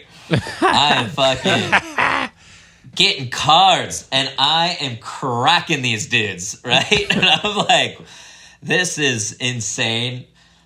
And whatever, after it was all said and done, we count up the money. Did I end up winning like a thousand bucks? Oh yeah. Uh, so, and all in all, it was insane. Like, I went to the Masters and then I caught a free private jet home, won a thousand dollars off Aaron Rodgers, and like, what and the whole thing was insane to me. I like, I like landed and like walked into my house, like, what the fuck just happened? Like, that Yeah. was Oh yeah. psycho. And the next day, I had I had to do something. The next day, I was like jammed up with something, but I got a text from Nick like, "Hey, you want to go play golf with Aaron and I?" And I was like, "Fuck, I'm jammed up. I can't make No. it." And that's the last the last I ever heard of Aaron Rodgers. Damn. I blew my chance, dude. At least you got the. I got Yeah. You got the. I got a four hour private jet flight with him and took his money. Hey, you, some of your stories you're not getting paid, but some stories you're taking money off J.R. and now Aaron Rodgers. So it's all balancing out. Although Koston, he's probably got you in the red a little bit, but still. Yeah, dude. I see. I make money from all the other sports guys, but skaters they don't pay. skaters don't pay. Sounds about right. No. Yeah. So what's next for Sean Malto? Right now, I'm just just trying to film for this new Nike video, and then this uh, girl video that we're trying to crack off to. So it's like kind of um, one of those things, you know, like girl and Nike are both kind of starting projects and hopefully just either be a part of both of them or kind of figure out kind of where everything lands and, and just see what's up, you know? But both cool things to be a part of, and I'm psyched. So I've went on a, a few Nike trips and a couple girl trips so far, and yeah, it's been it's been fun. Hell yeah, bro. Dude, a little a little current news though for me is uh, I flew to Australia for Street League on beginning of October, and I'm on the flight like halfway through the 14 hour flight. I'm like my calf is kind of like twitching out on me. I'm like that's weird. Whatever. I'm like trying to stretch it out. It's like all right. I land the next day. My calf is kind of throbbing. Dude, I go to the hospital because I'm all paranoid. I have a fucking blood clot in my leg. What? Fuck. So you know when they tell you to get up and walk around every few hours? Yeah. They're not fu- they're not lying. Oh my. Oh I always shit. it thought that from was a myth. So so I had I got a blood clot in my leg. And so it's like the weirdest thing to happen because it's not an injury. Mm-hmm. It's not anything that like prohibits me from doing anything, but I have to be on blood thinners for three months. Fuck. Jesus. And so with blood thinners, you're uh you can't get hurt. So that's like a, a big Right. thing. Like you can't like if I were to get like hit my ribs and get internal bleeding, like I would just bleed out. So they're like, Yeah, yeah. you're gonna have to shut down skating for a little bit. So I've just been fucking golfing every day and chilling. But it's like the weirdest thing because it's the it's the only time in my life where I haven't been I'm like completely healthy but I can't skate. It's like the weirdest thing. Yeah. Right. Fuck, dude. I. Yeah, that's how Chris Bosh's career ended. That's crazy. Blood clots? Yeah, because he had to be on blood thinners, like, because he he was getting them like repeatedly, and it wasn't from like a flight or something. And then Yeah. it was like the NBA didn't want to be liable if he died on the court if he got a cut or something and just bled out. That was like Remember he wanted to risk it at one Yeah, point yeah, though. yeah. There was like talks of him being like, "Fuck it, I'm coming back." yeah I mean, it's it's it's like a weird thing. I like tried to go skate the other day. Like 2 weeks ago I was like, fuck it. Like I'm getting stir crazy. I'm going to skate flat. And like I was just skating flat. And it's like the weirdest thing to like skate and not fall. Like yeah Like it's like impossible. Like I wheel bit on a fakey heel flip and fell on like took it to the side and was like, "Do I have internal bleeding right now?" You know what I mean? Like what is Yeah. happening?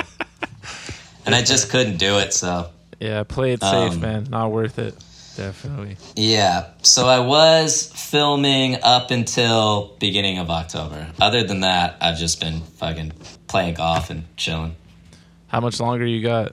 So it's it's a weird thing. They baseline you ha- is uh, the bare minimum is three months on blood thinners. So uh, three months will be January fifth, and then they do ultrasounds and uh, see kind of where you're at. If it's all gone, there's no scarring, then I'm good. But if there's still something in there, then I just keep going.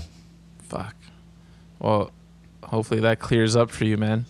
Get back in Hey, the streets. you.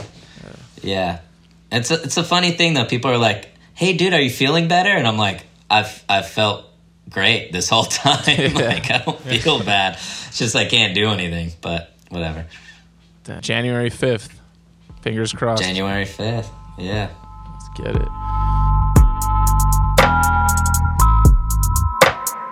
Yo, yo, yo, it's Rapid Fire with the Ghost, and this week it's an honor to be brought to you by none other than Spitfire Wheels. If you're looking for some fast wheels in big sizes and shapes, Spitfire's got you. Ville Wester's debut Formula 4 wheel comes in black 60mm and natural 58mm, both on the go to classic shape with some annihilated artwork looking like it came straight out of the depths of hell.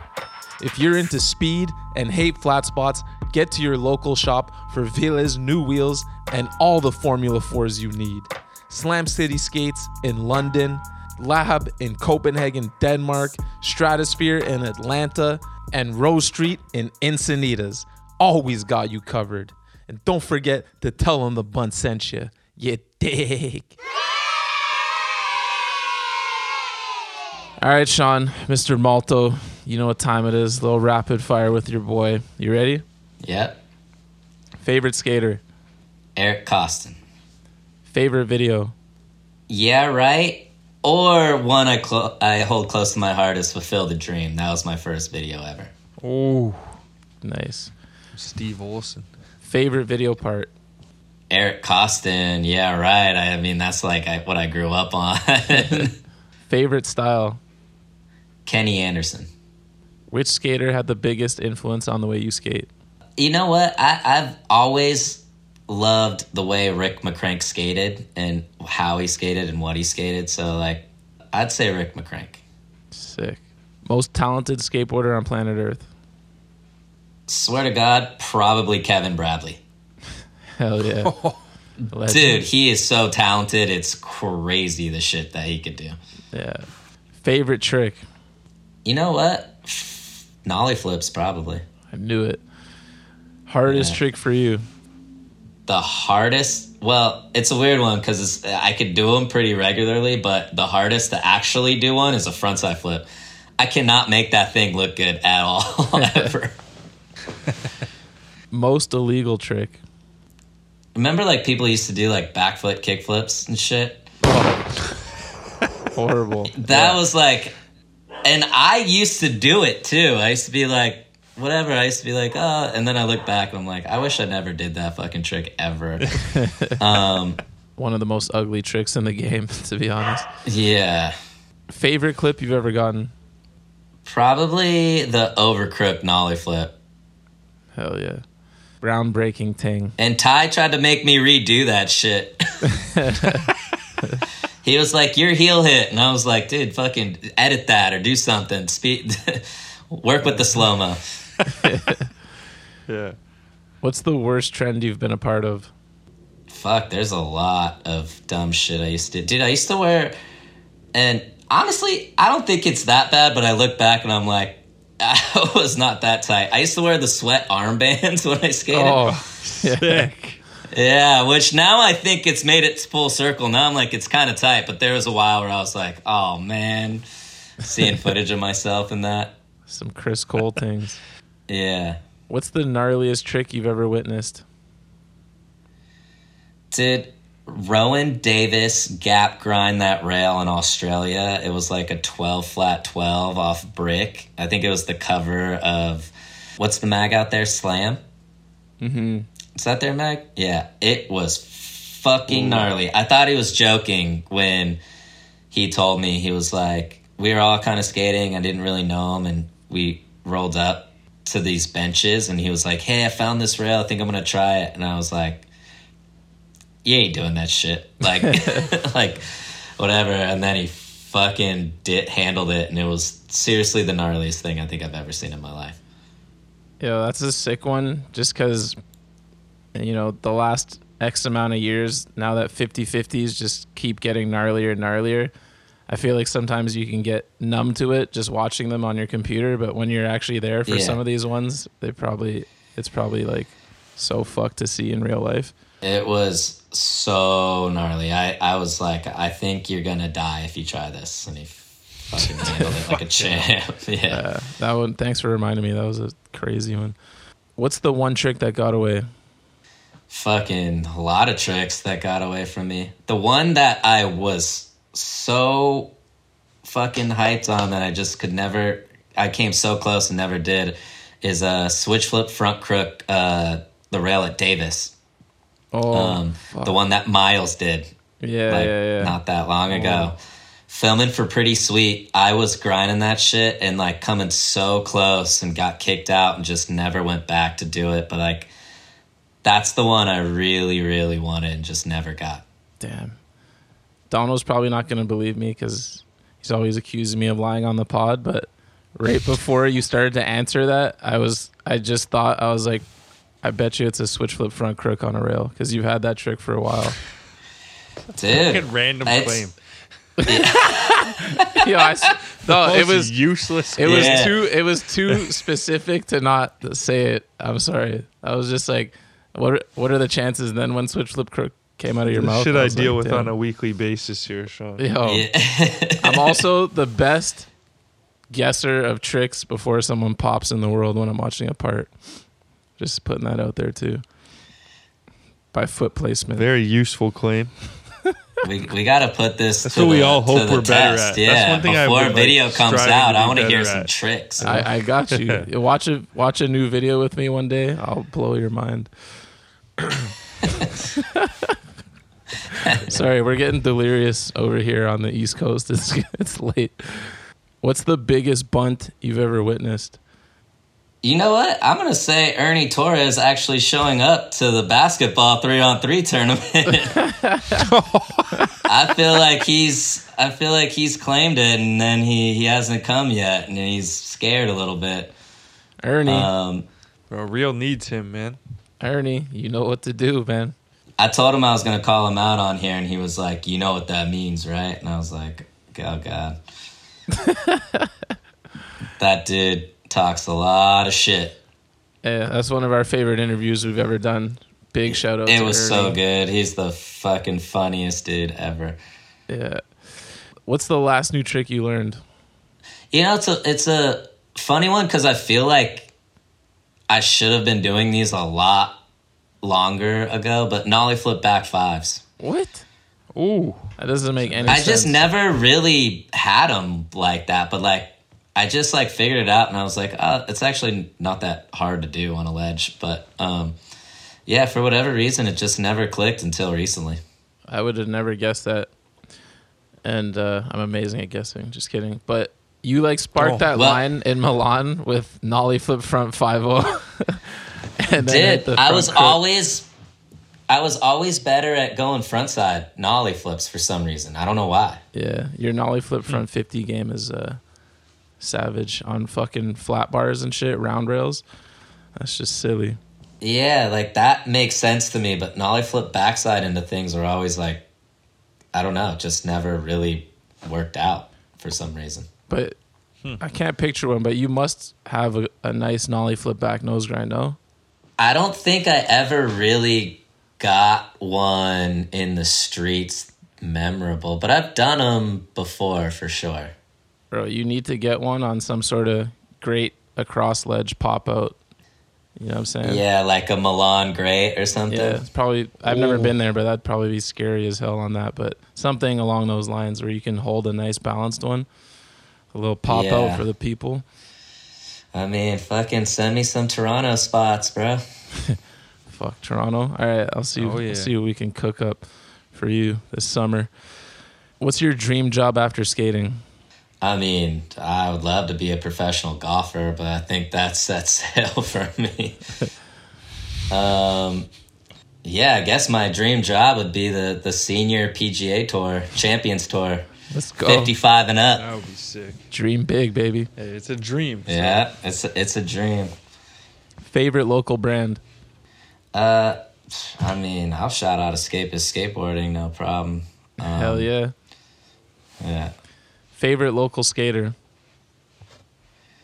Ryan Pierce, easy. He's one of the sickest fucking dudes ever. And like he just like never cared to be a pro skater. He just was like, fuck it, I just want to do it my way, which I always respected that. Sick. What's the one sponsor you regret riding for? I mean, I I'd full fucking cash the checks whenever, you know what I mean? I mean, like that's that's totally fine. And GoPro trips were like hella fun, and Skullcandy paid well. It's just like definitely weird sponsors. Um, fuck it, I don't know. I yeah, I don't I don't think I have regrets of skating for anything. Yeah. That's a good answer. Favorite teammate ever. My favorite teammate, I'm gonna have to go with uh, my man Mike Mo Capaldi. Spent a lot of time at a very young age with that dude, and like we like grew up together, so that was just fucking amazing. Hell yeah. Oh yeah. Worst teammate ever. Worst teammate ever. Um, my current teammate, uh, Jake Anderson. Worst teammate ever. You know what? Worst slash best. All right. Jake Yeah. is the worst when he doesn't have a vape in his hand. God. That dude gets grumpy and starts yelling, whatever. And that's funny because I, I fucking love that dude. But we went to South Africa and he couldn't find a vape and he was losing his sh- or, uh, not South Africa. Went to South America and he couldn't find a vape and he was losing his mind. He was yelling at everybody. It was like super hilarious and really funny and annoying as hell. I think he must have the highest percentage of worst teammates ever. But it's always it's always love. But I love that. Yeah. That's amazing. Oh, people hate on that dude. That's so funny. Yeah, Yeah, that makes sense. Yeah, Hayley Wilson just said Jake a couple days ago when we had her on. that's so funny. yeah, worst company. you know, like the easy ones, like obviously you can say like Cariuma or something or like whatever, but did I have a theory on Cariuma too? That they just blew it. I'm like, I wish that they just paid a bunch of cool people like a lot of money. That would be kind of tight. Yeah, Not to say that those dudes aren't cool, whatever. Like I love fucking Tyler Peterson and all like whatever, but I'm trying to think of the worst skate company. I got a I got an email from Chet Thomas um, when I was younger. so maybe I'll go with Darkstar because Chet Thomas hit me and emailed me and he was like, "This is when I was leaving DC and I was gonna ride for Etnies, and he he emailed me and he was like, "Yo, do you want to roll with Ryan Sheckler or do you want to roll with me and David Gonzalez?" I was like, "What?" That's such a weird thing to say to somebody. like, not just like, You know, "Hey, Chet. dude, I like your skating. You want to like ride for Globe or whatever the fuck he was talking." I don't even know what he was talking about at that point. But I remember that email and being like, "Huh, that was weird." So, yeah, you know what? Fuck it. I'll go with Darkstar, even That's though I was a even though I rode I was a fan of Darkstar when I was a kid. But fuck it, let's do that. I love that. Worst trend.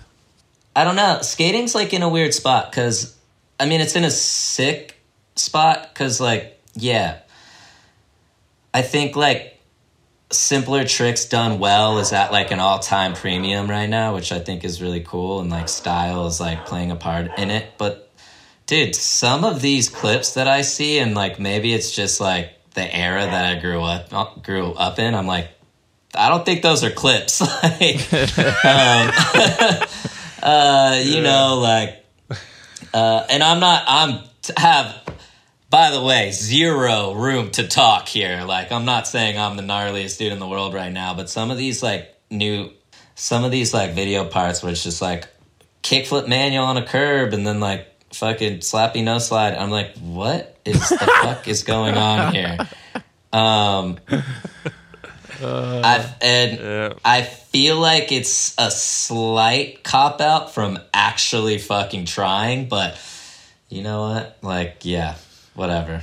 Bro, Teach their own, I guess. said it before, we're all roughly the same age, so I'm pretty sure we're all in line on that one. Sometimes watching Yeah. videos these days, I'm just like, what happened? Like, sometimes it's the next generation of kids where I'm like, I feel like when I was your age, we were trying so hard to get clips in the streets and like just ollieing more and more stairs just to see if you could do get take the impact and like finding rails was always like we need to find a new like slightly bigger rail and I feel like that has gone out the window for a lot of kids these days. But then on the other side, there's the kids that look up to Nyjah and stuff that are so gnarly. So it's like both sides are still there, but the uh, slacking side is stronger than ever. I couldn't even tell you that who the the fucking dudes are, but sometimes I just see like clips and I'm like, what? Like, dude, like you ollied up this curve and you kickflip manual like this other curve, and that was it. Like I keep thinking it's gonna go on, and then Yeah, it just yeah, yeah. stops, and I I'm love like, those clips. But yo, sometimes if you're kind of like half watching a video, like they can trick you with the the way they're editing it, and then you like rewind it. You're like, wait, did did he? Was that it? Like that's happened to me ended, so many times. Or it's like filmed line style, and you're like, okay, and you kind of zone out because the part's so boring, and then you actually dissect it, and you're like, yeah, you just kickflip Manny to curb, but like did a power slide before or something. You're just like, what the fuck? Yeah, you're like, huh? And some of these fools are fucking somehow getting like good sponsors and getting paid. That's the shit that drives me crazy because we got homies like Morgan Smith who ain't getting paid anymore, is still fucking better than ever. That are fucking popping off. Anyways, we could we could vent about that all day. Two more. Worst style. You know, I'm gonna, I'm gonna say Jake Anderson when he falls has the worst style I've ever seen. Have you seen that dude fall? Definitely. All of his limbs go out in a straight line. He like opens up and just like starts like. I'm like, what are you doing, dude? Fucking tuck and roll. Um, that's that's always super funny to me. Yeah, he also Um, needs to learn how to control his backsmith fucking bales, man. Taking out the homie Ryan's lens. I saw that the other day. Oh my god, he smoked that thing. Yeah, I was I was right there for that one. Dude, that actually turned into like the sickest little like skit though. Yeah. That was such a good idea that Ryan did with all that. That video was really sick, by the way, too. So good. Okay.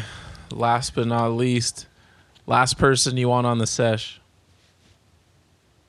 I kind of, uh, it's funny because I skate with him a lot. Um, but I'm going to have to say Mason Silva, dude. Oh, shit. I'm going with Mason. but in a good way, too. Like, that dude is so fucking gnarly and he gets to his shit so quick that, like, dude, on that trip when that I was with, I was like, I can't keep up with him. He's too fucking gnarly. And he's like, Yeah. he's so quick to the spots that like I'm like I see what he's doing. I'm like, all right, I'm over it. He's he's too good. Um, so that's all love. I'm gonna give him his props. But um, you know, I've told this story before on other things, but definitely David Gravette's up there too. He does not want me on the session. he does not like skating with me. Yo, you know, you know how you're saying that about Mason though. Um, I feel like that's just us getting older because I guarantee you, when you were, you know, filming and now and kind of in that era, and then a Rob Welsh is around, he's probably thinking the exact same thing about you. So that's just Oh yeah. a circle of Oh. life. Of course, and trust me, like I like respect it. I'm down for it, and like I still skate with Mason all the fucking time. But like, it is annoying seeing that youth. You know who else is like like that? That I fucking love him, and I love his skating, but I get so like jealous of Simon Bannerot because he can skate. He can seriously skate for 10 hours a day, every single day. And like, Jesus. sometimes it pisses me off. Like, I'm like, I'm like, like tired and. I'm watching him just like skate. And he's like, come on, let's do this and that. And I'm like, I can't fucking move my body anymore. And I'm like, fuck. I just want to be what you're doing. And you look so cool. And like, uh, it's so annoying, but it's also amazing at the same time. Uh, I got to admit, I have that because I mean, with the Mason thing, it's like he's just younger, so that's just gonna be that way. But fucking Morgan Smith, like a year and a half older than me, and that fool just has a battery that just never shuts off, and I'm always like, fuck, like I'm so sore and done. And if we're just doing nothing, he'll just keep skating flat or something, and I'm like, man. I wish I wish I could keep it going like that. Yeah, just some dudes got it like that. Um, but yeah, that, that's like, it's just like pure jealousy that I see. yeah no it's it's love but it's it's just envy i don't even say it's jealousy it's just like fuck because jealousy there's a little bit of evil in there but just pure envy Yeah. i just wish i could skate Pure all day envy. like back in the day Yeah. All right, Sean. That's gonna wrap up the interview. Absolutely killed it. Thank you for your time, man. Yeah, thanks for having me. Um, when's the next uh, bunt jam? july baby pull up you, well, fuck, you got to come trying to make it to the finals with Gary and Jake, your favorite and worst teammate ever. So looking forward to that. We'll make sure to rig the bracket so we get to smoke y'all at least in the second round or something. So don't lose. Uh, you don't want to see us to you don't want to see us to the finals, Oh, dude. come We saw the bracket last year. you guys were scared of us. Oh shit. looking forward to it. Hopefully, maybe I don't know, might might make our way down to LA before then. So hopefully, see you sooner than later. But uh, thanks for wrapping up this season for us, legend in the game, Malto. Thank you. Killed it, man. Yeah, thanks for having me. All right, bros. Hell yeah. Or am I just living? This is how we rock.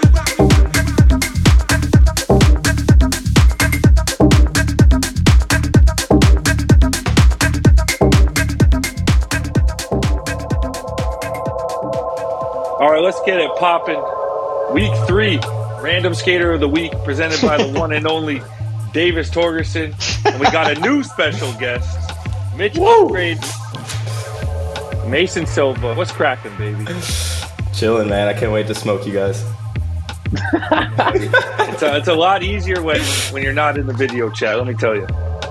You're, looks like you're about to roll I up know, the headphones and smoke those, man. Like the minute in the Alyssa one, I was like, bro, you guys fucking fried the Sundays. Like, how do you not know that? It's it's SOTY season, and the SOTYs always prevail this time of year. So we will see. Yeah, we'll oh, see Oh, about shit. that. All right, Davis. All right. This is your Are shit. you guys ready? I'm ready. I'm gonna. I'm gonna. I, I feel good about this one. I feel good about this one. All right. Let's begin. wait, wait, wait, wait, wait. The rules, man. The rules. You Oh, three everyone knows the guesses? rules. Beginning Yeah. of every Okay. game show, you Okay. explain the rules. Okay. Yeah. You'll you're get the hang of Okay. this. It's just You first person to explain blurt it it out too, though, right? Like that's how it went Yeah. down last week. Mason, Yeah, you get that was- three guesses. An You get three guesses. Um, you can ask questions, and I'll decide if I want to answer. Mhm. Other than that, there's no rules. It is All right. prison rules. We are off. Okay. This random skater is not from the United States. I got it. Over for it's Mason. The, the free skate guys got this. Safe. just, just Safa, if you're ready, just just throw out the guess. We're, we're, you can you can get it off the first clue. It's fine. I don't want to break your heart again. Okay. Um, I'm gonna list a, a few previous teammates of this random skater. A couple, a few previous teammates are Guy Mariano, Tyler Bledsoe, and John Rattray. Jesus Oh, it got quiet. It got quiet. Oh, I'm thinking so hard right now, Everyone's thinking so hard. bro. Fucking brains moving. Wait, say, That can you, been what was, for who was the second one again? It was Guy Mariano, Uh huh. Tyler Bledsoe, Uh huh. and John Rattray. Uh huh. So, you guys just enjoyed that for a little bit. This skater's real first name is Simon. Oh, how dare you? Oh, I did some digging. I did some digging. I I found some documents online, some birth certificates. Dude, Oh, what the fuck are these clues, man? Real name? bro. Real first name. Simon just wasn't marketable enough, I bet. You know? No, it's not gonna work. Yeah, it's not gonna work. Well, I got a clue for you. this random skaters, it's a little weird. Their family's house was in 50 Cent's AO Technology music video. Bro, What what? the fuck is this? Uh, How the fuck I don't- did you find this? I don't think I'll ever give a clue that that good again. And tying into last week, I had to keep the 50 Cent vibe going, so we had to include him in another episode. I episode. respect it. That, Four that didn't get down away. Zero guesses. Uh, can I get Oh, a guess? I'm gonna get Oh. a guess. Okay. Oh, I, I have a feeling that this is his real name, so this might that's the only thing that's giving it away, but I think he was teammates with all of them at some point. Arto Saari.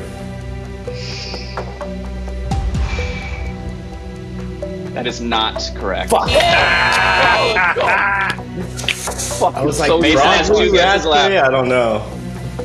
Ah, Simon he had Sorry The, he had be the bowl at his house. I was like, oh, they did like a skate thing, like maybe. Fuck. All right. Simon, sorry. Simon, Simon, sorry. sorry. I was like, Simon says not the right answer. yeah, No. fuck. This random skater nollie frontside flipped the famous Melbourne Museum gap.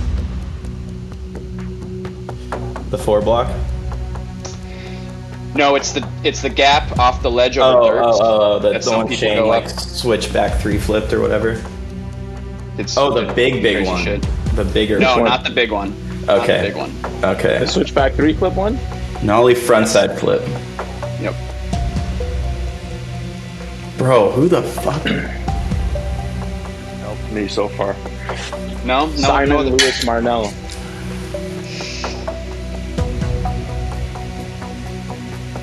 That is not correct. God. Davis gets so much joy out of this. bro. It's insane. Yes. That is not correct. Shout out Lewis Marnell though. Um, okay. In a 2022 Quarter Snacks interview, he lists his five favorite video parts. They are Guy Mariano and Mouse, Jamie Thomas and Welcome to Hell, Anthony Pappalardo and Mosaic, Heath Kirchart and Minefield, and Lucien Clarke in Palasonic, where he, our random skater, had a guest clip. Oh, fuck. Who the fuck?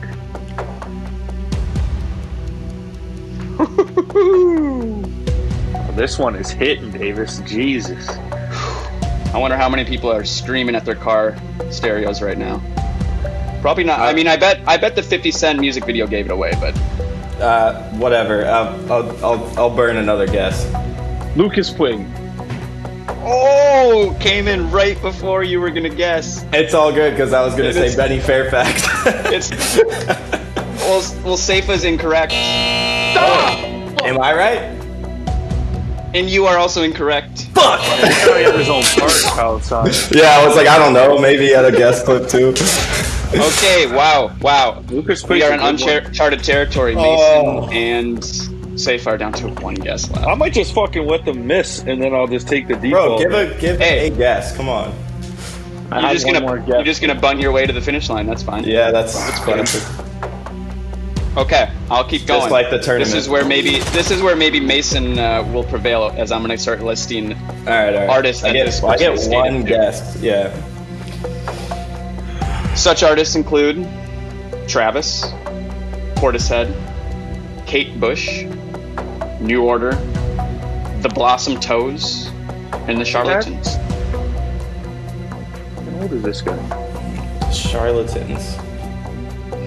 Oh. Is it Danny Brady? He doesn't nollie frontside flip, bro. What the fuck? It is incorrect. What? and Mason is out of the game. He Oh, would have his own part too. Oh. It's not gonna be a oh. Palace guy, is it? bro! Okay. the fucking palace thing has me fucked up now. Oh, shit, I'm out of This- here. Random skater has a master's degree. I gotta just sit here now. Yep. Fuck. Yep. Yo, I have one guess, but I'm so scared to. Yeah, I'm like, why am I burning guesses? Roll it out. Take this one, No, man. we can't give your pussy. out. I mean, uh, don't cancel me. We can't give you. Bro, that's not an insult. 2023, man. Like, this is, you gotta. Okay. All right. So this this skater has a master's degree. Was obtained at the Chelsea School of Art and Design for Fine Arts.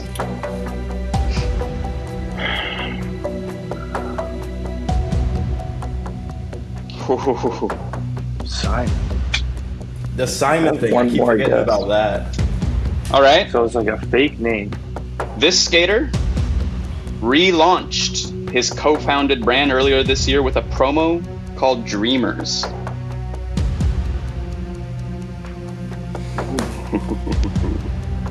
Bro.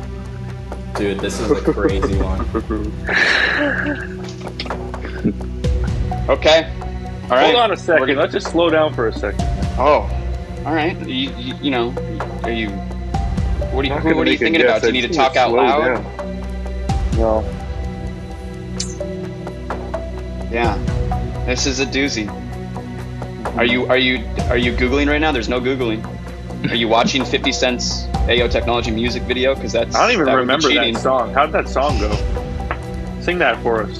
I think it was it, Justin Timberlake was in it, right? Hmm. It's about as far as I can go with that. And I don't want to give any more clues away because who knows? Like, Bro, I have one fucking guess. All right, I'm not saying it. though. I need one more clue. this this could be a biggie. This could be a biggie right here. With Rattray.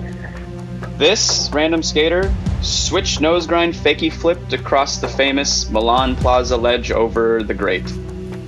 Oh my god. I know who Oh, it it's is. in fully flared. Uh, It's the other. Shh. oh Mason. my god. I'm not gonna say anything. I'm not gonna say anything. Okay. My brain. Turn on, please. oh, All right, I'm gonna keep going. I'm gonna No, no, keep wait. going here. Wait, wait on that. one. oh, dude. What if I sing a song? Can I get it that way? I'm gonna keep Yeah, going. let's, let's hear you sing. Everyone loves your singing. I heard. Sing the song, yeah. Sing the This song. random skater is regular. Oh, dude. I know exactly who it is. This is. I know the clip and how it's filmed and everything, but I don't know who it is. I don't know why. What the fuck's his name? Oh, so, I this feel is like so I'm much better than last week. I'm Jay's just Last week was Yeah. Yes, epic, man. Yes, everyone. Last everyone. week was great. Okay, Oh, oh dude. This is pure pain right now. I'm gonna keep going. It is, man. This skater was once a part of quote unquote the royal family.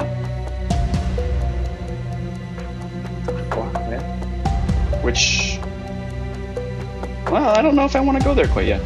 Oh my god, this is so painful. What's Yeah, it's wrong starting- with my brain?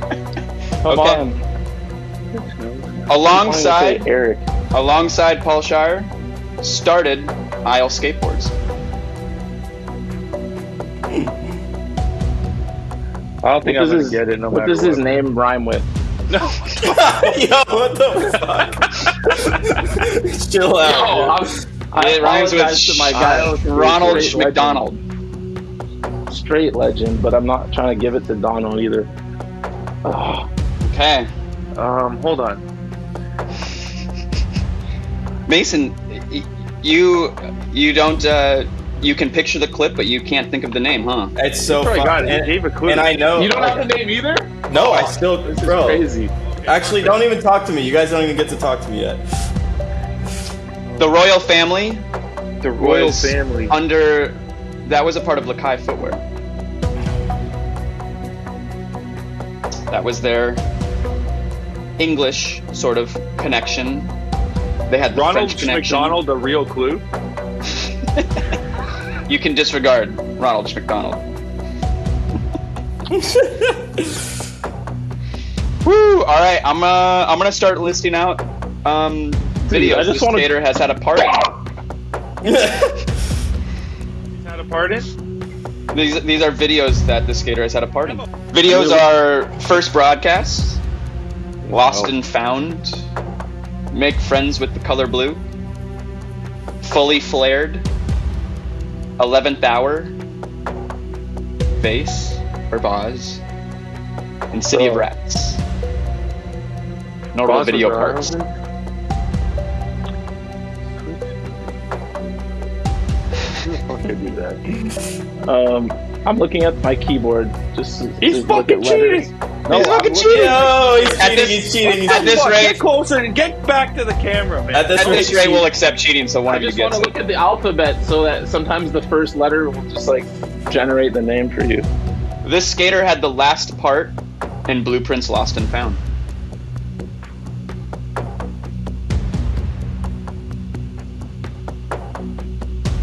This skater for me.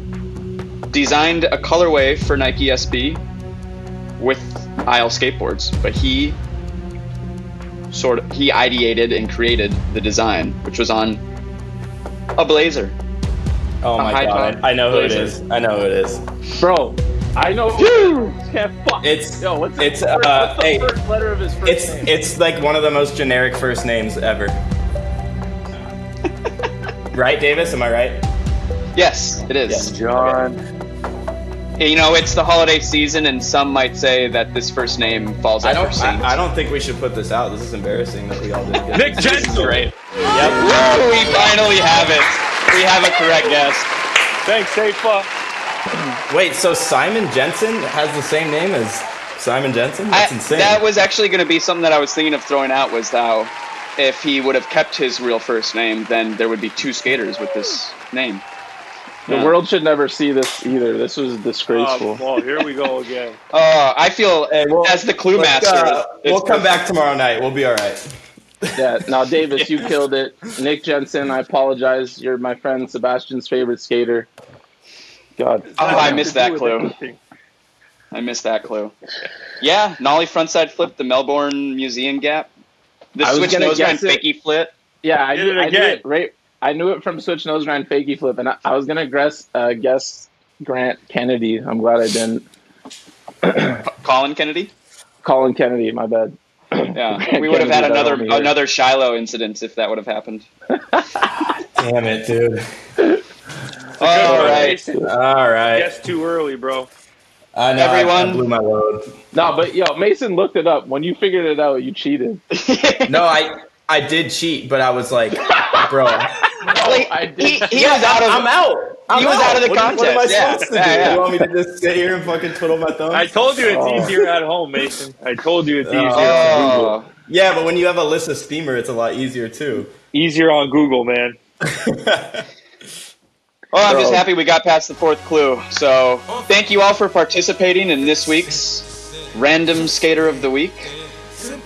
I'm gonna have to start digging up for more clues that hopefully stumps everyone. I'm sure no one at home was yelling at their car speakers and their headphones. I'm my sure God, they didn't know either. That was pathetic. I'm so embarrassed. All of Donald keeps stacking wins. Donald keeps stacking wins. Play the music. Play the music video. That's how we're Yeah. ending this one. All right, I got a dip. that was fun.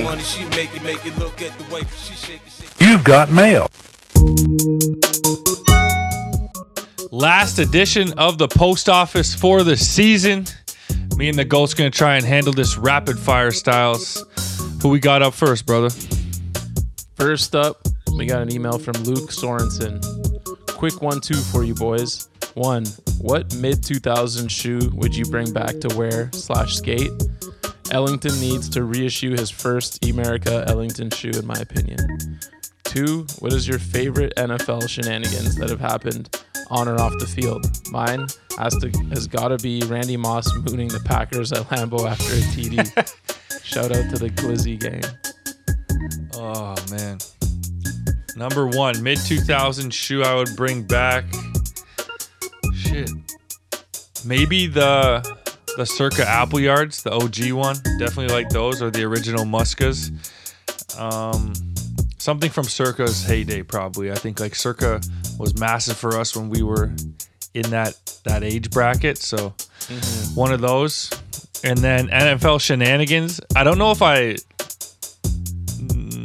necessarily would call it my favorite, but I think it was like just the most insane was the Antonio Brown saga, man. Like Oh it just ke- kept adding more and more and more. Like remember he wouldn't go to the Raiders because he didn't like the helmets, and then Yeah. he got new helmets, and then he recorded the coach, and then I don't know, just went crazy. Um, so yeah, probably the Antonio Brown saga. Yeah, it was wild. Uh, for me, shoe, I'll go with the P Rod 2 in suede. Was just an incredible shoe once you worked it in. Felt like you could jump off a building in those. Um, yeah. And then NFL shenanigans. Shit. What was it? Oh, this one just popped into my head, but uh, Cam Newton, remember last year when he his first game back, he had a rushing TD like right off the bat when he went back to the Panthers, and he's like yelling, "I'm back," and then he proceeded to lose that game in every game the rest of the way. Uh, but imagine that feeling of like that success so quickly. Like you would think that. Oh, for sure. And I actually like, you know, obviously we're not paying much attention to the Panthers. I remember they kept getting leads early in those games, and then at the end of the season, I saw that they actually lost every game he played in. And Oh, like in God. that one, I think they went up like 14-0 or something, and you just kind of stop paying attention because who cares about Panthers games? And then it's like, oh, you actually lost that game and every other one. Fucking clown. One thing I would like to see the NFL bring back is uh, Booger McFarland on the scissor Yeah. lift driving up and down the Oh. sidelines Yeah, for yeah, no reason. Yo. Like, oh, that made Thursday night football like, or was it Monday? Whatever one it was. Bring Booger back, man. Dude, he's Fucking actually dog. the best. I used to think he was so annoying and, until like he grows on you and you realize he's actually hilarious. And I heard him on Yeah. Rustillo's pod a couple times and I'm like, oh, this dude's actually so fucking funny. I'm a, I'm a fan. I miss him though because I don't really like know where to see him anymore. I know he still works for ESPN or whoever the fuck. But Yeah. That's one of those you don't know what you got till it's gone, man. yeah, exactly. Booger. Fucking legend. All right, next up we've got an email from Juan Cabria.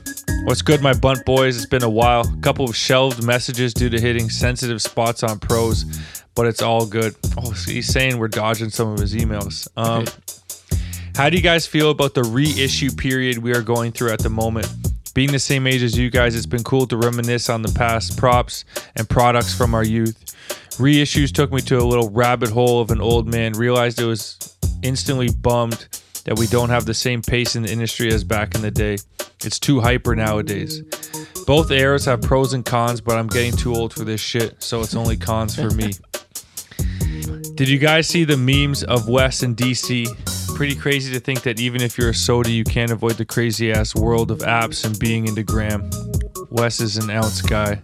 And quick last one before Safa passes out on the long email. How hyped are you guys for TJ Rogers being a part of the one and only Skate Mafia? Peace, dogs, and have a peaceful Christmas. Thanks, G. Uh, Merry Christmas to you as well. Super hyped. Uh, I've said it before. Fucking always love Skate Mafia.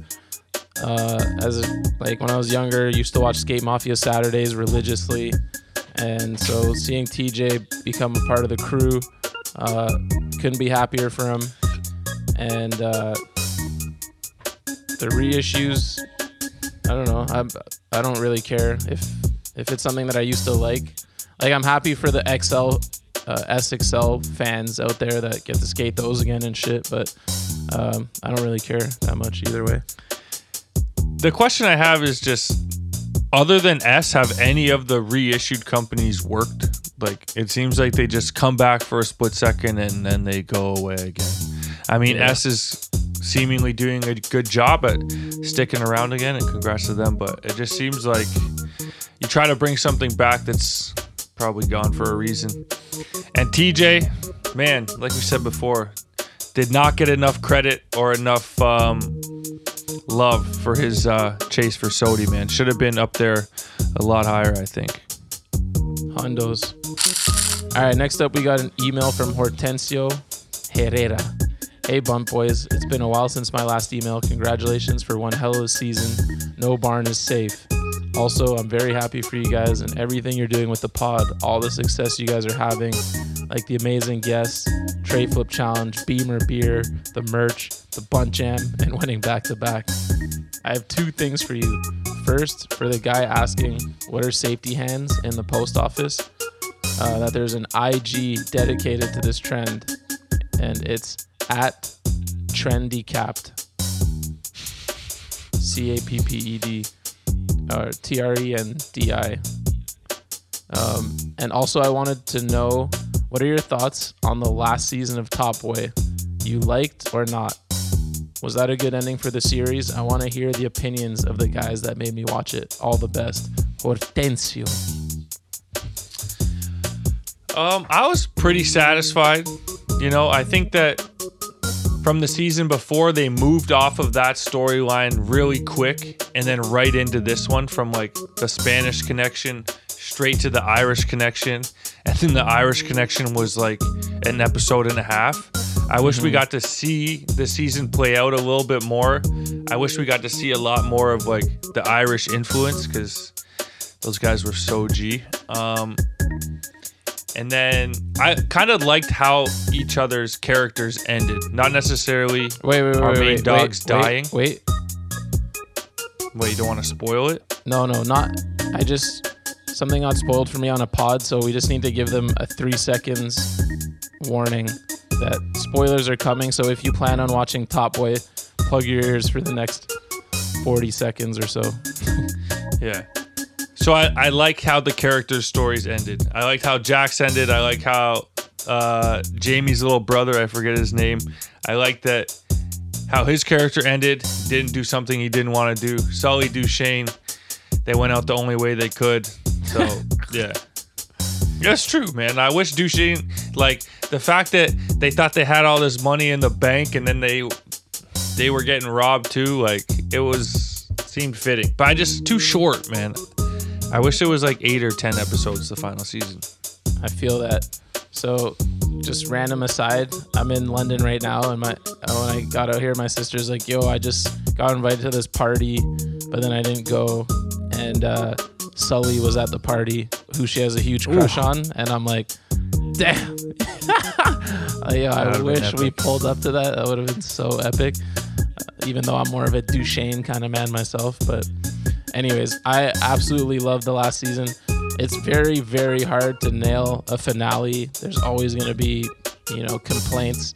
But as far as finales go, for a show that I love as much as I did over the years, I thought they did a great job. Like Donald said, yeah, spoilers alert, obviously.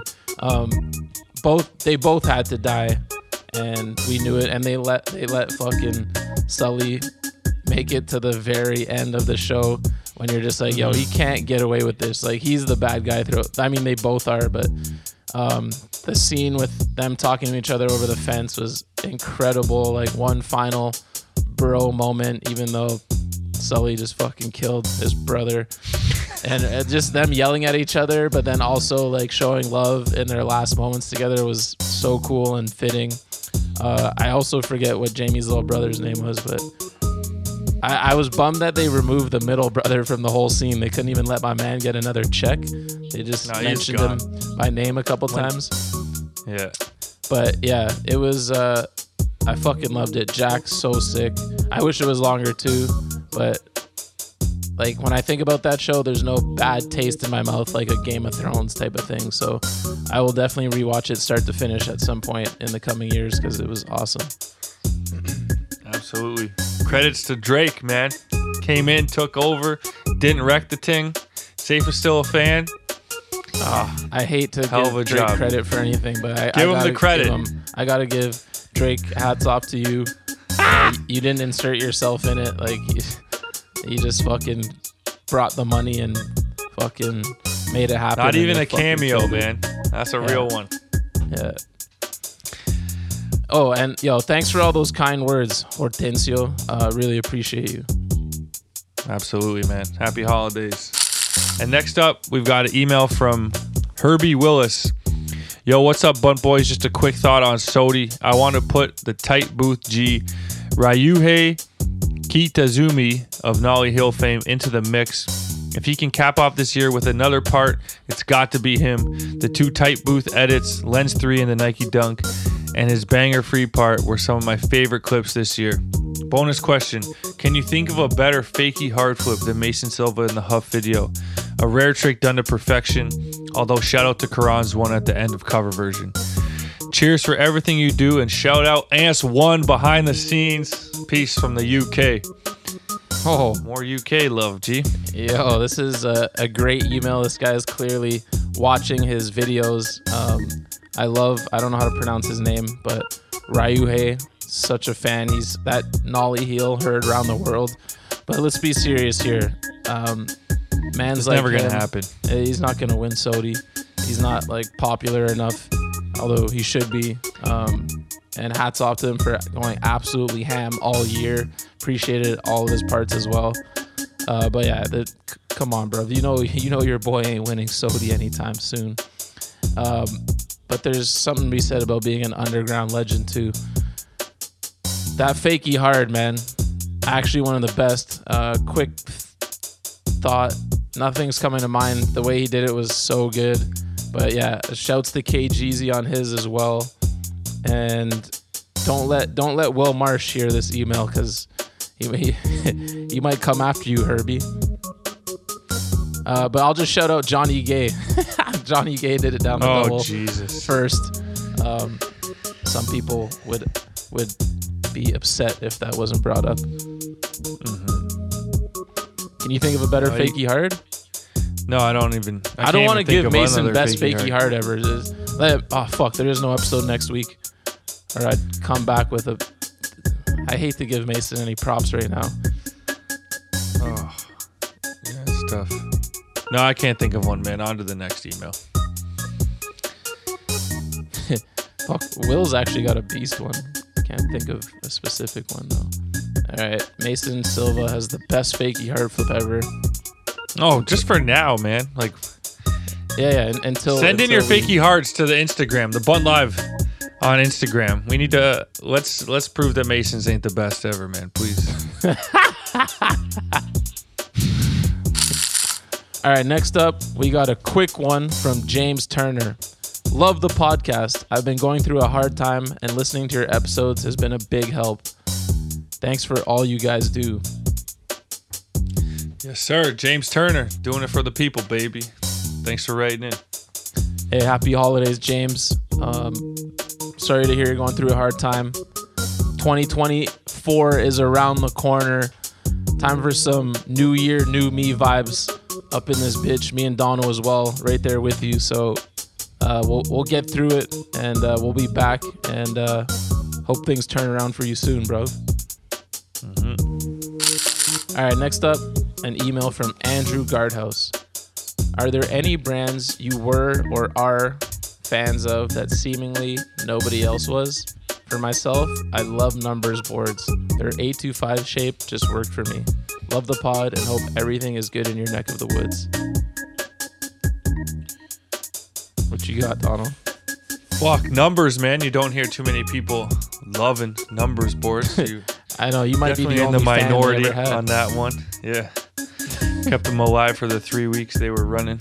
Um, shit, I don't. I wouldn't say that nobody else was, but I definitely didn't hear too many people loving silver trucks back in the day when they were out. But I, I was a fan of those. They had the little cap that would go on the end of the axle, Oh, so that you wouldn't slip the axle. bro, those are brutal. Like if that hit your ankle, it's stuck out so far. over. Oh, oh man, I remember I had fresh silvers, and Morgan had like tossed like two boards into the water at Ontario Place Hubba, and then he grabbed mine to go next with, and I was just like, "Say goodbye to my silver trucks, man." and they went swimming with the other ones. Obviously, Morgan's the man and replaced the complete. All was well, but that was a hard day. So somewhere at the bottom of Lake Ontario is a fresh pair of silver trucks. If anybody needs them. Oh god. Uh, I wouldn't say I can't think of one that I love that people mostly would have thought was kooky, but I definitely rode for some shit back in the day that was uh, not that dope. I rode for Ricta wheels and Force trucks. If anyone remembers Force trucks, Oh shit, And- yo, they had a sick logo. they had a sick That's team. It was it. like Darrell Stanton and some some peeps. I feel like probably a money grab for some people, but the trucks sucked. I remember they kept breaking. The axles kept breaking, and it, it was like some something in the production line was off because it was like you'd like ollie a five stair and it would just snap off. So that was that was tight. Dude, it seems like the truck game is the hardest one to break into and like stick around. Oh yeah. But Oski and uh, Pontus are trying to make Lurpiv trucks work. So good luck to them. What's it called? Lurpiv, L U R P I V, brand new truck out of Scandinavia, man. Wow. Good luck. You're gonna need it. But he's got the magic touch, so maybe he'll uh, maybe he'll make it pop. Yeah, two pretty influential guys right there. Hey, send us a box, eh? Eh. Oh wait, no, I we're don't want Thunder Lurpiv Man's round here, baby. the fuck, bro? Fuck out of here, man. yo, yo, give me a box. Actually, fucking shove it, dude. I don't want that shit. Uh, next up, we've got an email from Sigurd Jesperson. Yo, Bunt Boys, just watched the Cody Chapman new part. Holy shit, that dude is crazy. With his new part and his part in the Lakai video five months ago or something, he is definitely a SOTY contender.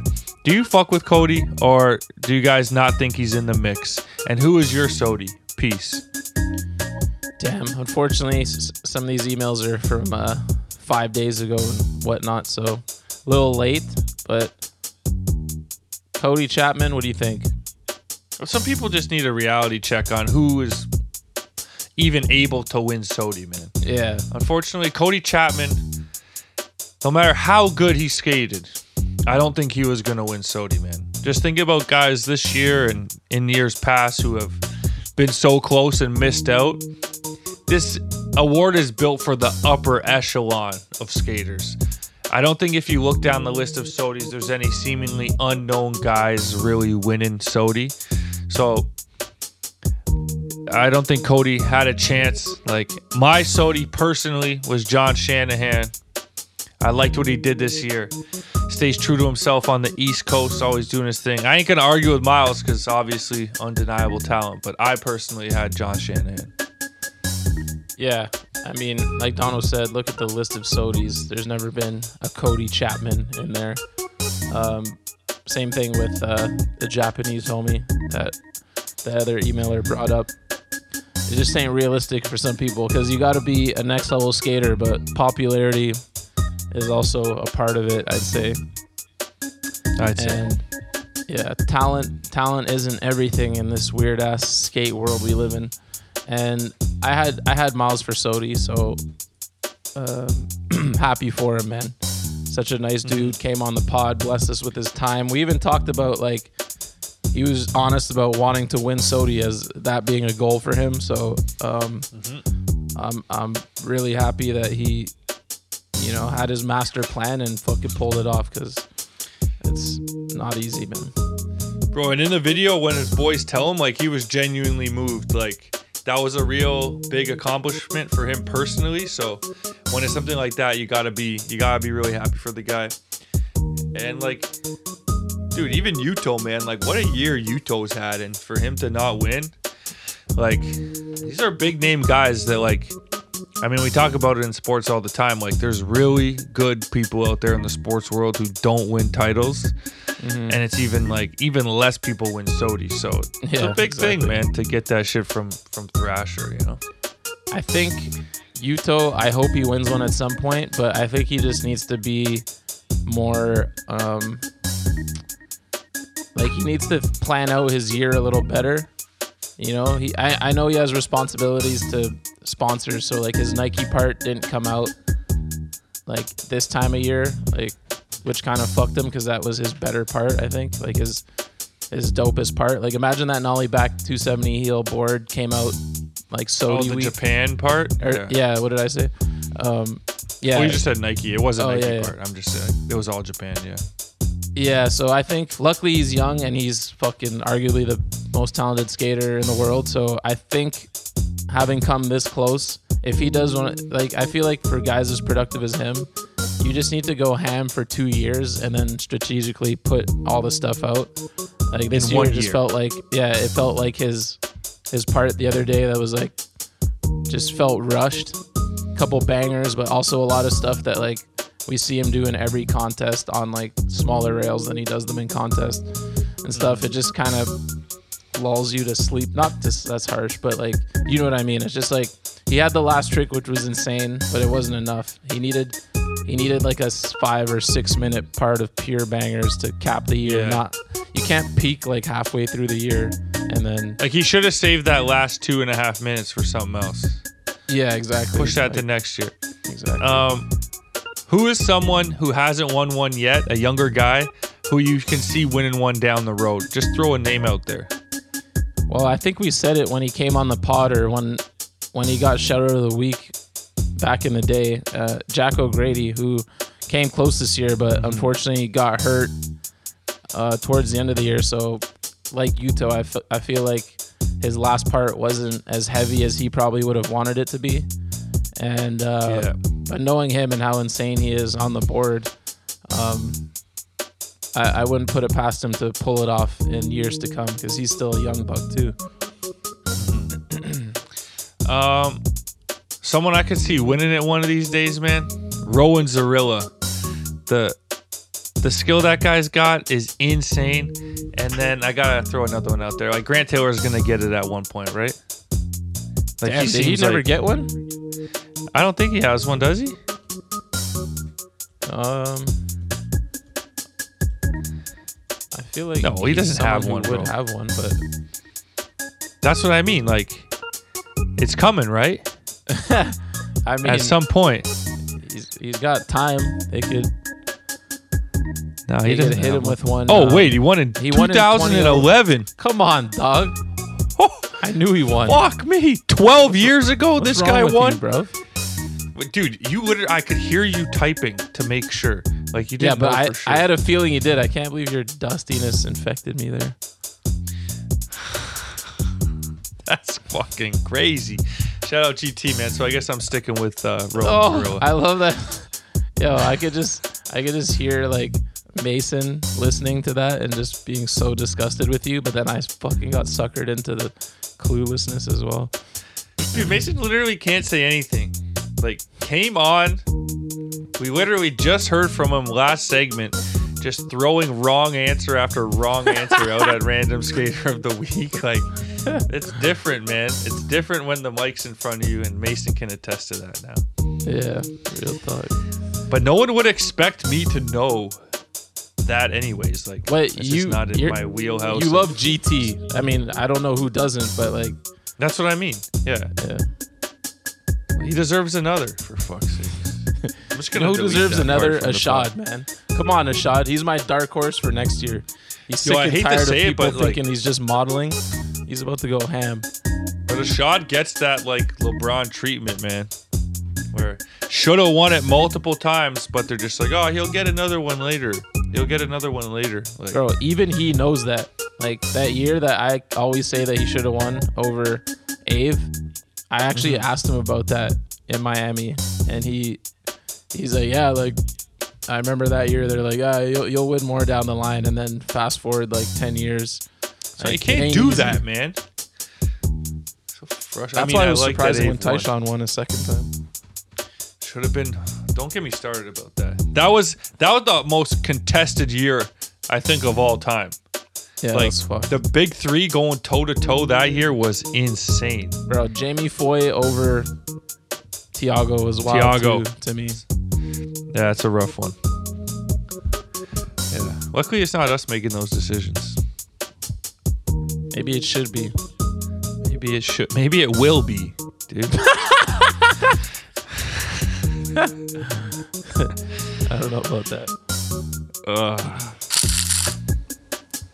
Next up, we got a voice note from none other than Corrigan Sowers. Sowers. You, you know him? No. What's good? D Jones, Ghost, Ants motherfucking one behind the scenes. The man damn Jack Hannigan last week in the post office got me thinking about Safe Bus's top quotes of all time. Also, don't ever disrespect me coming in the post office talking about, oh, say the Nine Club intro. Fuck out of here with that shit.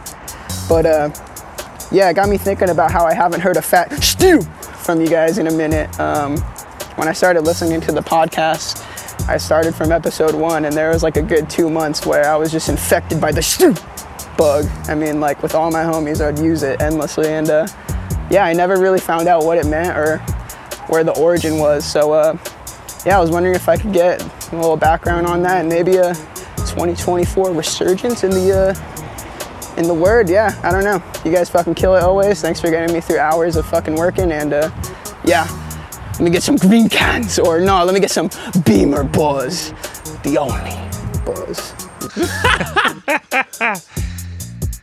Holy shit, shit. Fucking OG in the post office right here, man. Had me crying a little bit there, man. Don't fuck around with the Nine Club intro in the post office, man. Tell. Yo, straight out of San Francisco. Still. But damn, the origin, yo, actually, I think it just started like me and some high school buddies that. Well, you guys have probably heard him if you've been listening since day one. Uh, my buddy from from school from since way back, like grade five. Also friends with Dono, um, a good good friend of the show, Ludovic Lalinga. He's also insane. And me and him always would make weird noises in high school or just like It was one of those ones where we started saying still sarcastically, like around when still was like a big thing. It'd be like, yo, I'm going to the corner store still. like, trying to sound hard. And then me and dude being the dumbasses we are, we just started making it sound crazier and crazier. There's so many variations. I actually, fuck, next season or something, I gotta get Lude to send us a voice note with like every variation possible. I think he actually has in a voice note before, but you know, many iterations over the years. Stall. Oh my god. Oh, like I, I could go on for days, but uh, yeah, it just came from that, and then I don't know. I guess it bled into the pod for a bit, but as things do, um, they come and go. I don't even know like how Corrigan was saying it. I don't even remember like how I used to say it on the pod in the early days. Well, that's years and years ago. I definitely like you guys change how it's said. I mean, I think there's a good handful of voice notes over the years from Lude where at the end of every sentence there's a still. yeah, yeah. Like even I'm like- listening to it and I'm like, all right, get on with it already for crying out loud. Yeah. I mean, me and Ludovic have had a rocky friendship over the years, but got love for the guy and his. uh He's definitely got some good quotes, man. Yeah, Can I you tell remember us a story about where he shit in someone's front uh, garden and then didn't wipe his ass for the rest of the party? I was losing Or, it. uh, It was our friend from fucking elementary school when we were in like Jesus high school or university. This guy Guys, like, just couldn't shat- wait. 'Cause- No, it, it wasn't that he couldn't wait. It's because he didn't want to go in the house and then like immediately go Go. to the bathroom before saying hi to everyone. He didn't want to be that dude, so he shat Oh in her flower. Yo. Jesus Christ. Oh, Fucking freak show. But yeah. Yeah, bring him back, man. Bring Still back. Bring it all back. I think we got to get a little bit more hood back in the pod, man. It's getting a little Yo, soft. If, if someone remembers what episode that voice note's in, please email us just because I gotta go Jesus listen to that too. Did we have him on as a guest person in the post office or something? I think he's been on in the sports, maybe. I don't know. But that was a mistake, though. Whoever agreed to that. Oh my god. Uh, thanks for sparking some memories, Corrigan. Thanks for listening, you legend. Still. Absolutely, man. All right, next up, we've got an email from Hector B. So, my boys and I have a long running debate Ishod or Miles Silvas, who is the best? We work in a skate park in London, Bay 66, so the topic comes up a lot. This debate has been ongoing for over a year now, and Miles' new part just recently reignited it. Personally, I'm Team Ishod, but I'm a massive fan of Miles too, so no real hate. My friend Tom is Team Ishod, but recently got caught lacking with the Silvas wallboard by his bed. All the youngers are Team Silvas, but I feel like they just missed Ishod in his prime. He's still in his prime, um, anyways. They only reference Ishod's most recent footage, which I'm pretty sure was filmed in a week because the man is a machine. So I'd like you to help us settle once and for all why Ishod is the greatest and put some respect on his name. Like I said, no disrespect to Miles. He's incredible, but Ishod is the GOAT. Thanks. Love what you guys do. Your podcast gets us through the miserable English winter months. P.S. More UK skaters. Please. Y'all Bear UK. The post office this week. Fucking love it, bro. They must have known I was coming, and goddamn, Yeah. it's gray as hell. It gets dark so early. I feel what you're saying, but I'm happy to be here. Um, this is a great debate, really, really good because I've thought about this myself, and I always, I always land on a shot. But Miles is one of those dudes that's so fucking crispy that there's not many people who can do like some of the shit he does. Like he's the best at certain tricks probably in the world. Like probably got the best switchback heel in the world. Might have the best switch heel back tail. You know, like there's certain things that like when when it's a go-to of his, like no one's crispier. But the way I usually like to compare the best of the best is who can do more shit that the other person can't do. And Ishod's the guy that I feel like if you give him a week, he'll figure out any trick on any obstacle. And what usually differentiates him is his transition skills, because this fool can skate a bowl mm. with the best of them. he can. Well, Miles can get super hesh too and hit big ass rails, but we obviously know Ishod ain't scared of the kink rails and all that hesh real shit. As far as jumping goes, they're both you know similar level, and then it just comes down to your whose style you like more. But I think Ishod is one of the most well-rounded skaters ever to step foot on a board. Where Miles, uh, next level talent, but you know, you know, like you're less shocked or like you're when a, when an Ishod part comes on, you never know what spots he's gonna skate. You know, because he can skate it all. Where Miles, you know, you're gonna get your manis, your rails, your hubbas, and your sets for the most part. Yeah, I gotta go with Ishod too, man. You just can't deny it. But I actually have a better debate for you guys, and a debate that was inside our crew growing up, similar to this, like one Oh. skater versus another. Yeah. And this one will never be settled because we just can't get to the bottom of it, man. Kevin Spanky Long or Galia Mamalu. Yo, we need to put a poll. Did we already This do was this? a I feel re- like this this came We- up one time on the pod. We need like a bit, like a couple clips of each. We're gonna get our video guy on this, and then it's going down once and for all. Galia Mamalu versus Spanky. We got to get to the bottom of this. Maybe Now- we'll do the Ishod versus Miles one too, just for sh- shits and giggles. We also gotta, yeah, that that yeah, we should. That's a really good one. Couple polls. Hopefully, none of the skaters get mad. It's just barbershop debates here. But um, for the Kevin, for the Spanky and Galia ones, it's got to be comparing them both in their primes because obviously Galia, uh, although he still skates. Oh, if we're talking there, about who had a better career, I think that that's, yeah, that's is long. It's not even close. Uh, Yeah. Spanky's still fucking reinventing himself, killing it. Yeah. Um, love, love everything that Spanky's been up to in the. Dude, uh, I feel like Spanky has really closed the gap over the last few years in people's minds, though, man. When it was when we talked about this as kids, I think it was a pretty clear answer who was um, a more skilled skateboarder at the time. Obviously, give the edge to Galia. But dude, it's been a long time since anybody's seen Galia, so this might be a Spanky landslide. But I don't know if he has a private Instagram, but Galia still gets fucking buck here and there when he goes on vacation in the winter. He finds random skate parks. Like I remember last winter, he's like doing three flip lips and nollie Well, front we're gonna find out, man. We're gonna find out. Bro, We'll post a couple of their enders from back in the day, and then uh, on to the poll, man. It's such a good debate because honestly, wait. Prime Spanky. It's so yo, hard, bro. His style was so fucking good. This is Um, skateboarding. Like, and this is skateboarding. Yeah, and some of those clips in the on video when he was like, like pre knee stuff. Man, that dude was just special.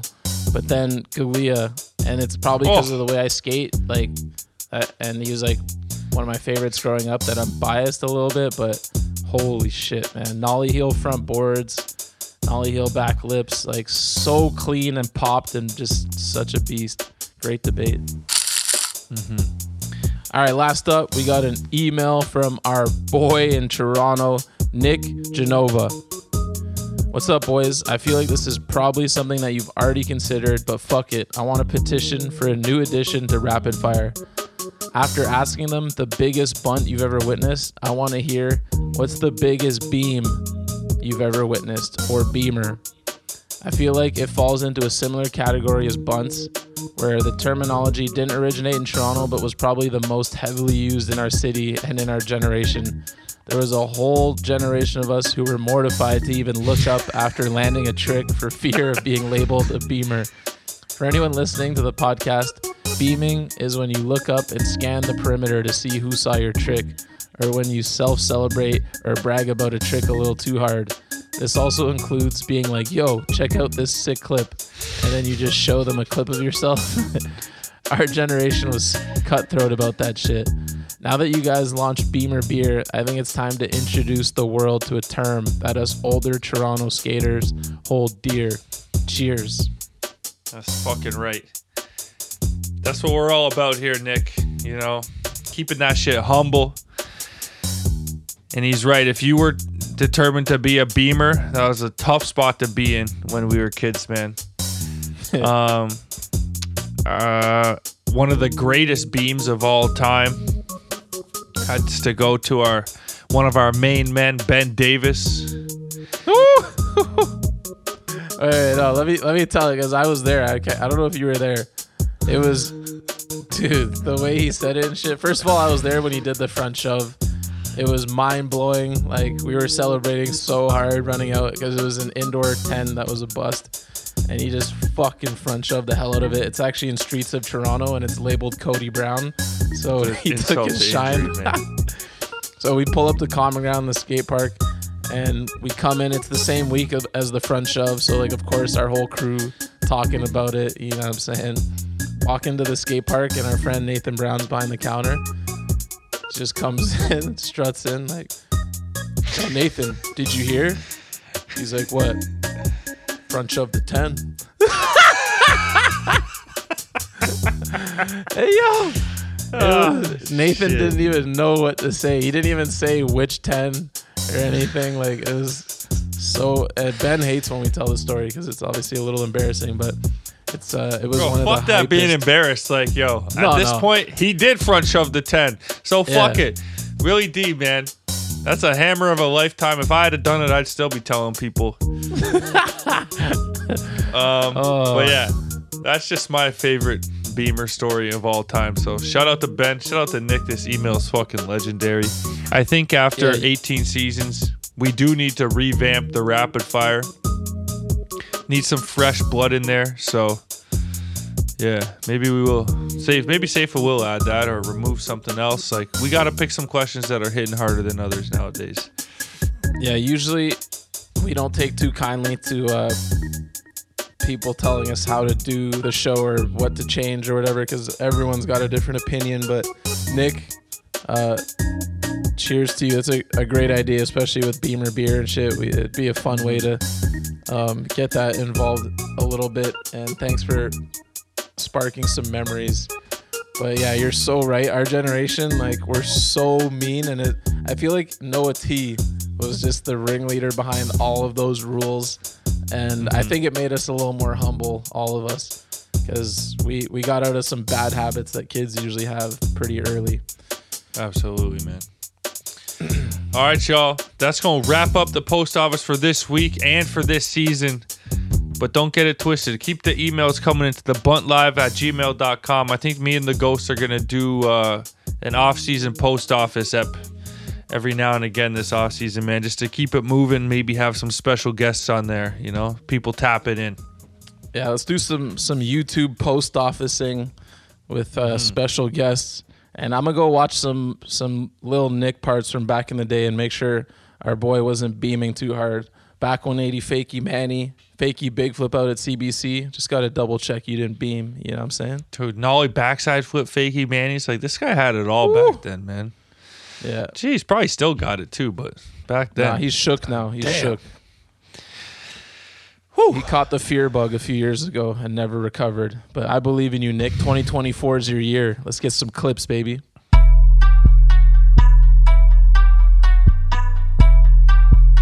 This is the rundown, the skateboard world source for sports. We are in the middle of the fantasy football playoffs. The NBA season is heating up, but we are going back in the time machine and going over our predictions from the beginning of the season just to see where we're at. Let's spark it off with the NFL MVP. At the beginning of the season, my pick, Josh Allen.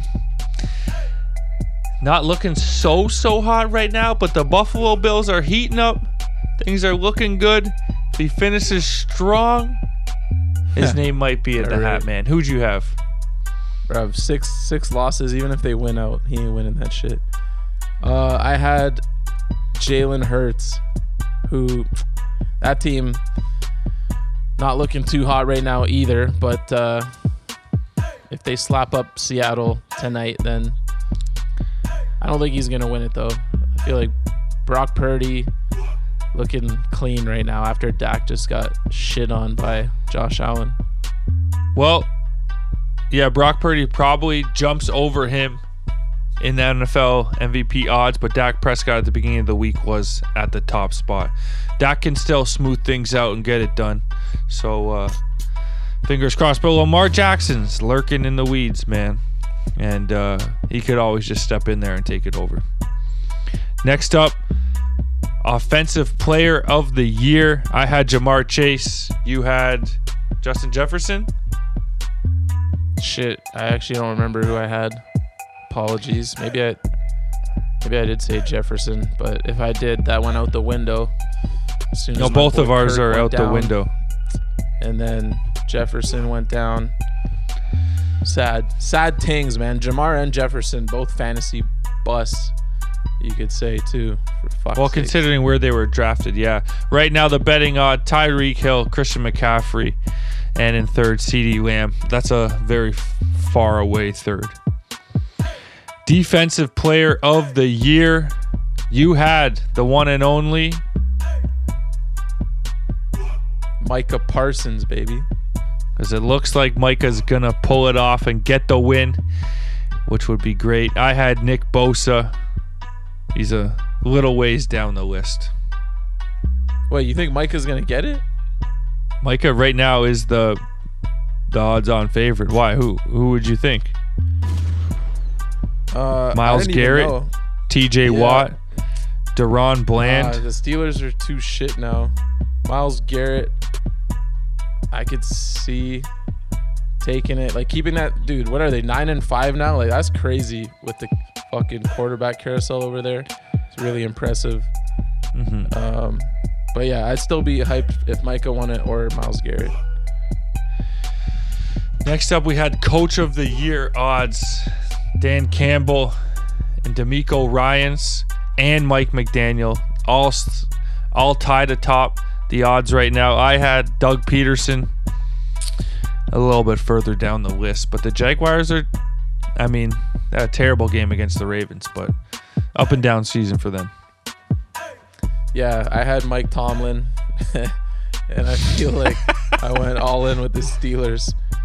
Um, fuck, dude, it actually, it's just starting to hurt my heart to to watch them, man. Now they just announced they're going to fucking Mason Rudolph next week, man. It's Oh just my such a disgrace.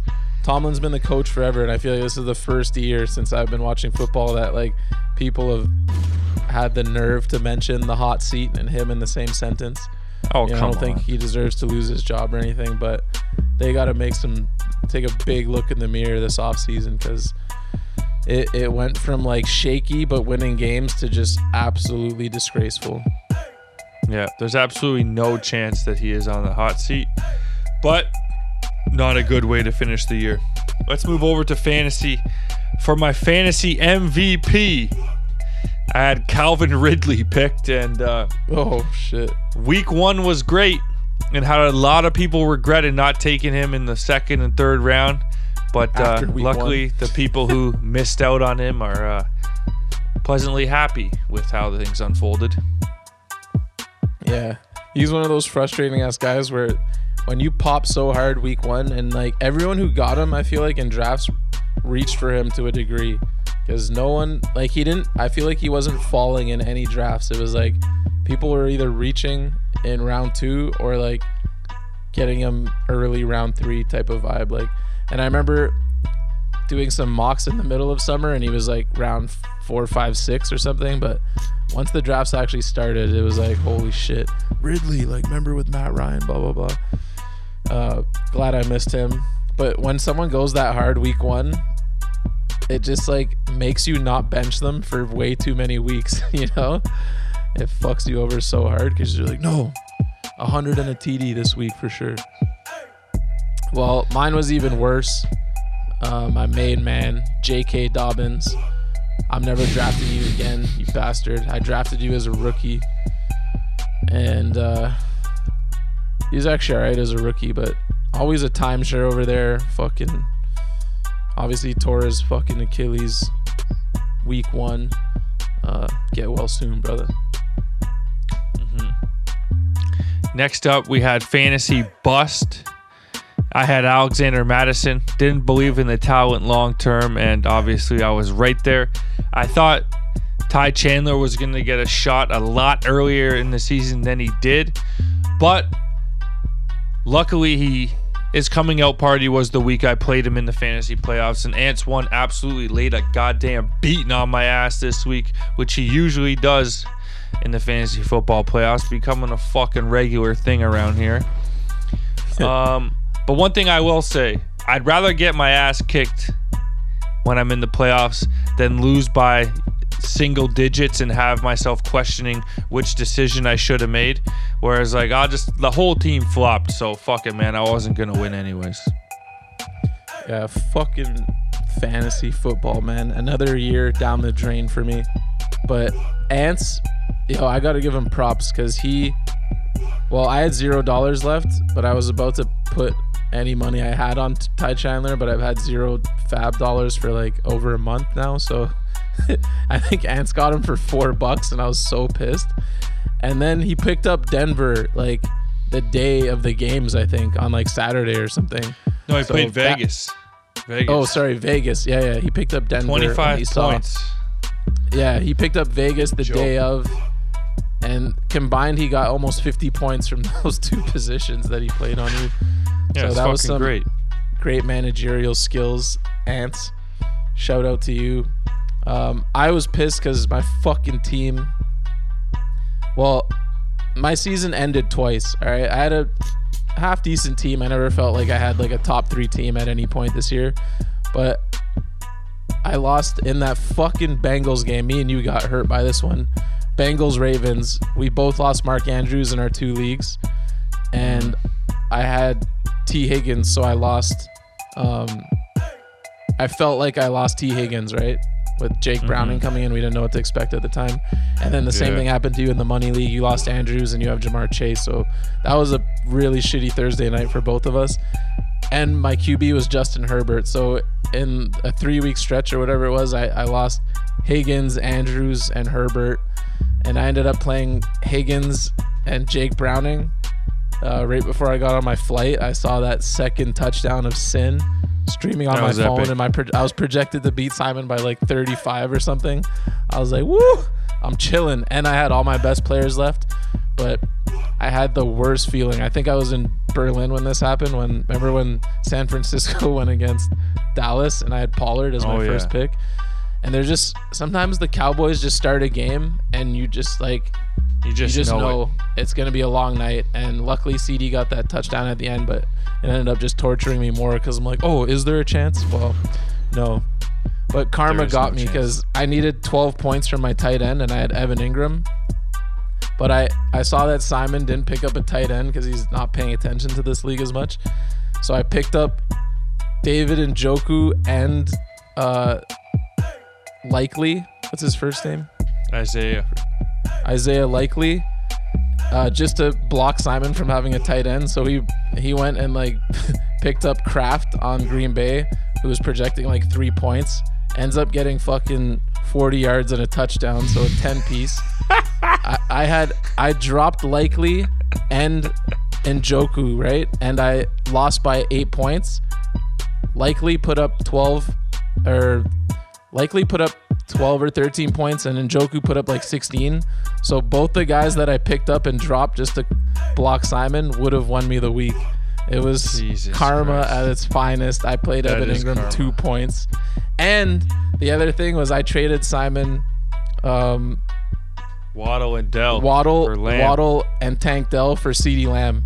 And then the difference of those points, had we not made the trade, I also would have won. So a lot of a lot of pain over here because I thought it was in the bag, and then Waddle went crazy on me, and I ultimately lost to Terry McLaurin was the last guy to put the dagger in me.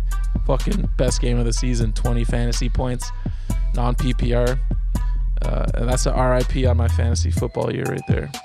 You also said that uh, Deebo Samuel would be the fantasy bust of the year at his ADP, and Deebo's been strolling along just fine. We both had predicted the Bengals versus the Eagles in the Super Bowl. This is your last chance to get it right, man. You gonna switch it up? Wait, wait. I got a quick question about Deebo. I didn't have him, so I didn't pay too close attention. But I feel like he was super up and down. No, But he got like, hurt. the last couple, Aside from him being hurt, he was. Yep. In the end zone again this week. I think he got two touchdowns. So Oh, nice. Yeah, he went crazy the last three weeks then. But I remember at some points does. in the year, I was like, oh, I was right. Like I remember he had point eight one time. He was playing as a decoy one week. But yeah, Yeah, that's- overall, he, he did his thing. he had two down weeks, and the rest he was been pretty fucking rolling. Super Bowl prediction. What do you got, man? You gonna switch it up from Bengals and Eagles or what?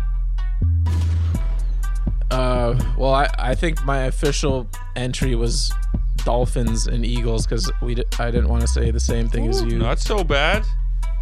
But Not so bad. I, dude, I don't trust Miami, man. Just like I don't trust the Cowboys, man. Fucking the only every team seems to be pretty fucking up and down, except for the Niners. Other than that one three week stretch where they had some key skill player injuries, right? Mhm. So if I was a betting man, I would now take 49ers and it's still so hard in the AFC.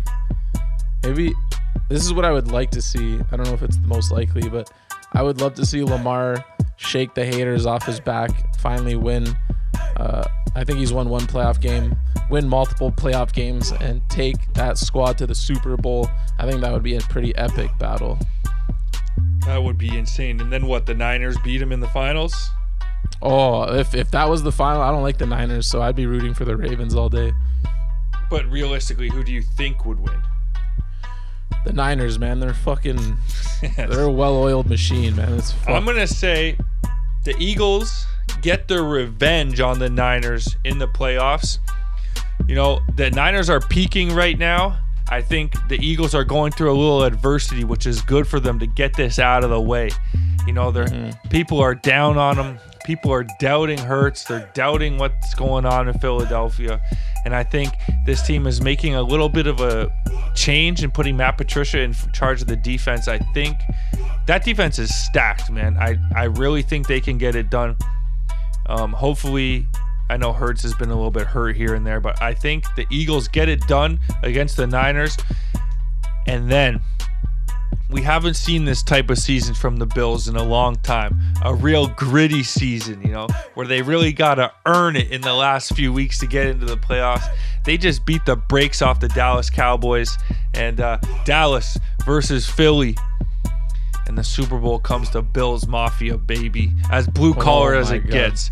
Let's go. Josh Allen. Diggs is uh Diggs and Davis, you know, they ain't happy out there. Kincaid, sometimes we don't even need him. The way Cook put the team on his back last night and got the job done, man, that was fucking beautiful. And uh, I'd love to see Buffalo win the Super Bowl. That is. uh Would you bet money on that though? Because like the Bills. No, that- that's I just mean, with my heart. a- If I'm gonna bet money- cupcake schedule. If if I'm literally putting money, it would probably be something along the lines of uh, Baltimore and yeah, SF. That's the logical thing to do. But Bro, I had fuck logic, I can't, man. I, I can't This remember. is I think I put like twenty bucks on Miami to win their division, and like yeah, a couple weeks ago it looked like such a lock. And today I just checked both of their schedules rest away, and I'm like, should I cash out? Because they're offering me like an early cash out, bro. the Bills are winning. The Bills are winning out. Like they've got Oh, the oh, and they look fucking ready too. But yo, they they have New England. I forget who they play next week, but it's like a team that they're guaranteed gonna beat, like Arizona or something dusty. And then they play Miami in the last week.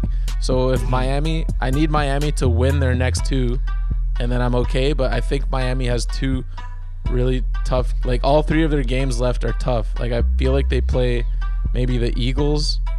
Like I I can't remember, but I'm like, do I just cash out? Because Yeah, Losing I, that I, bet I would think about it, man.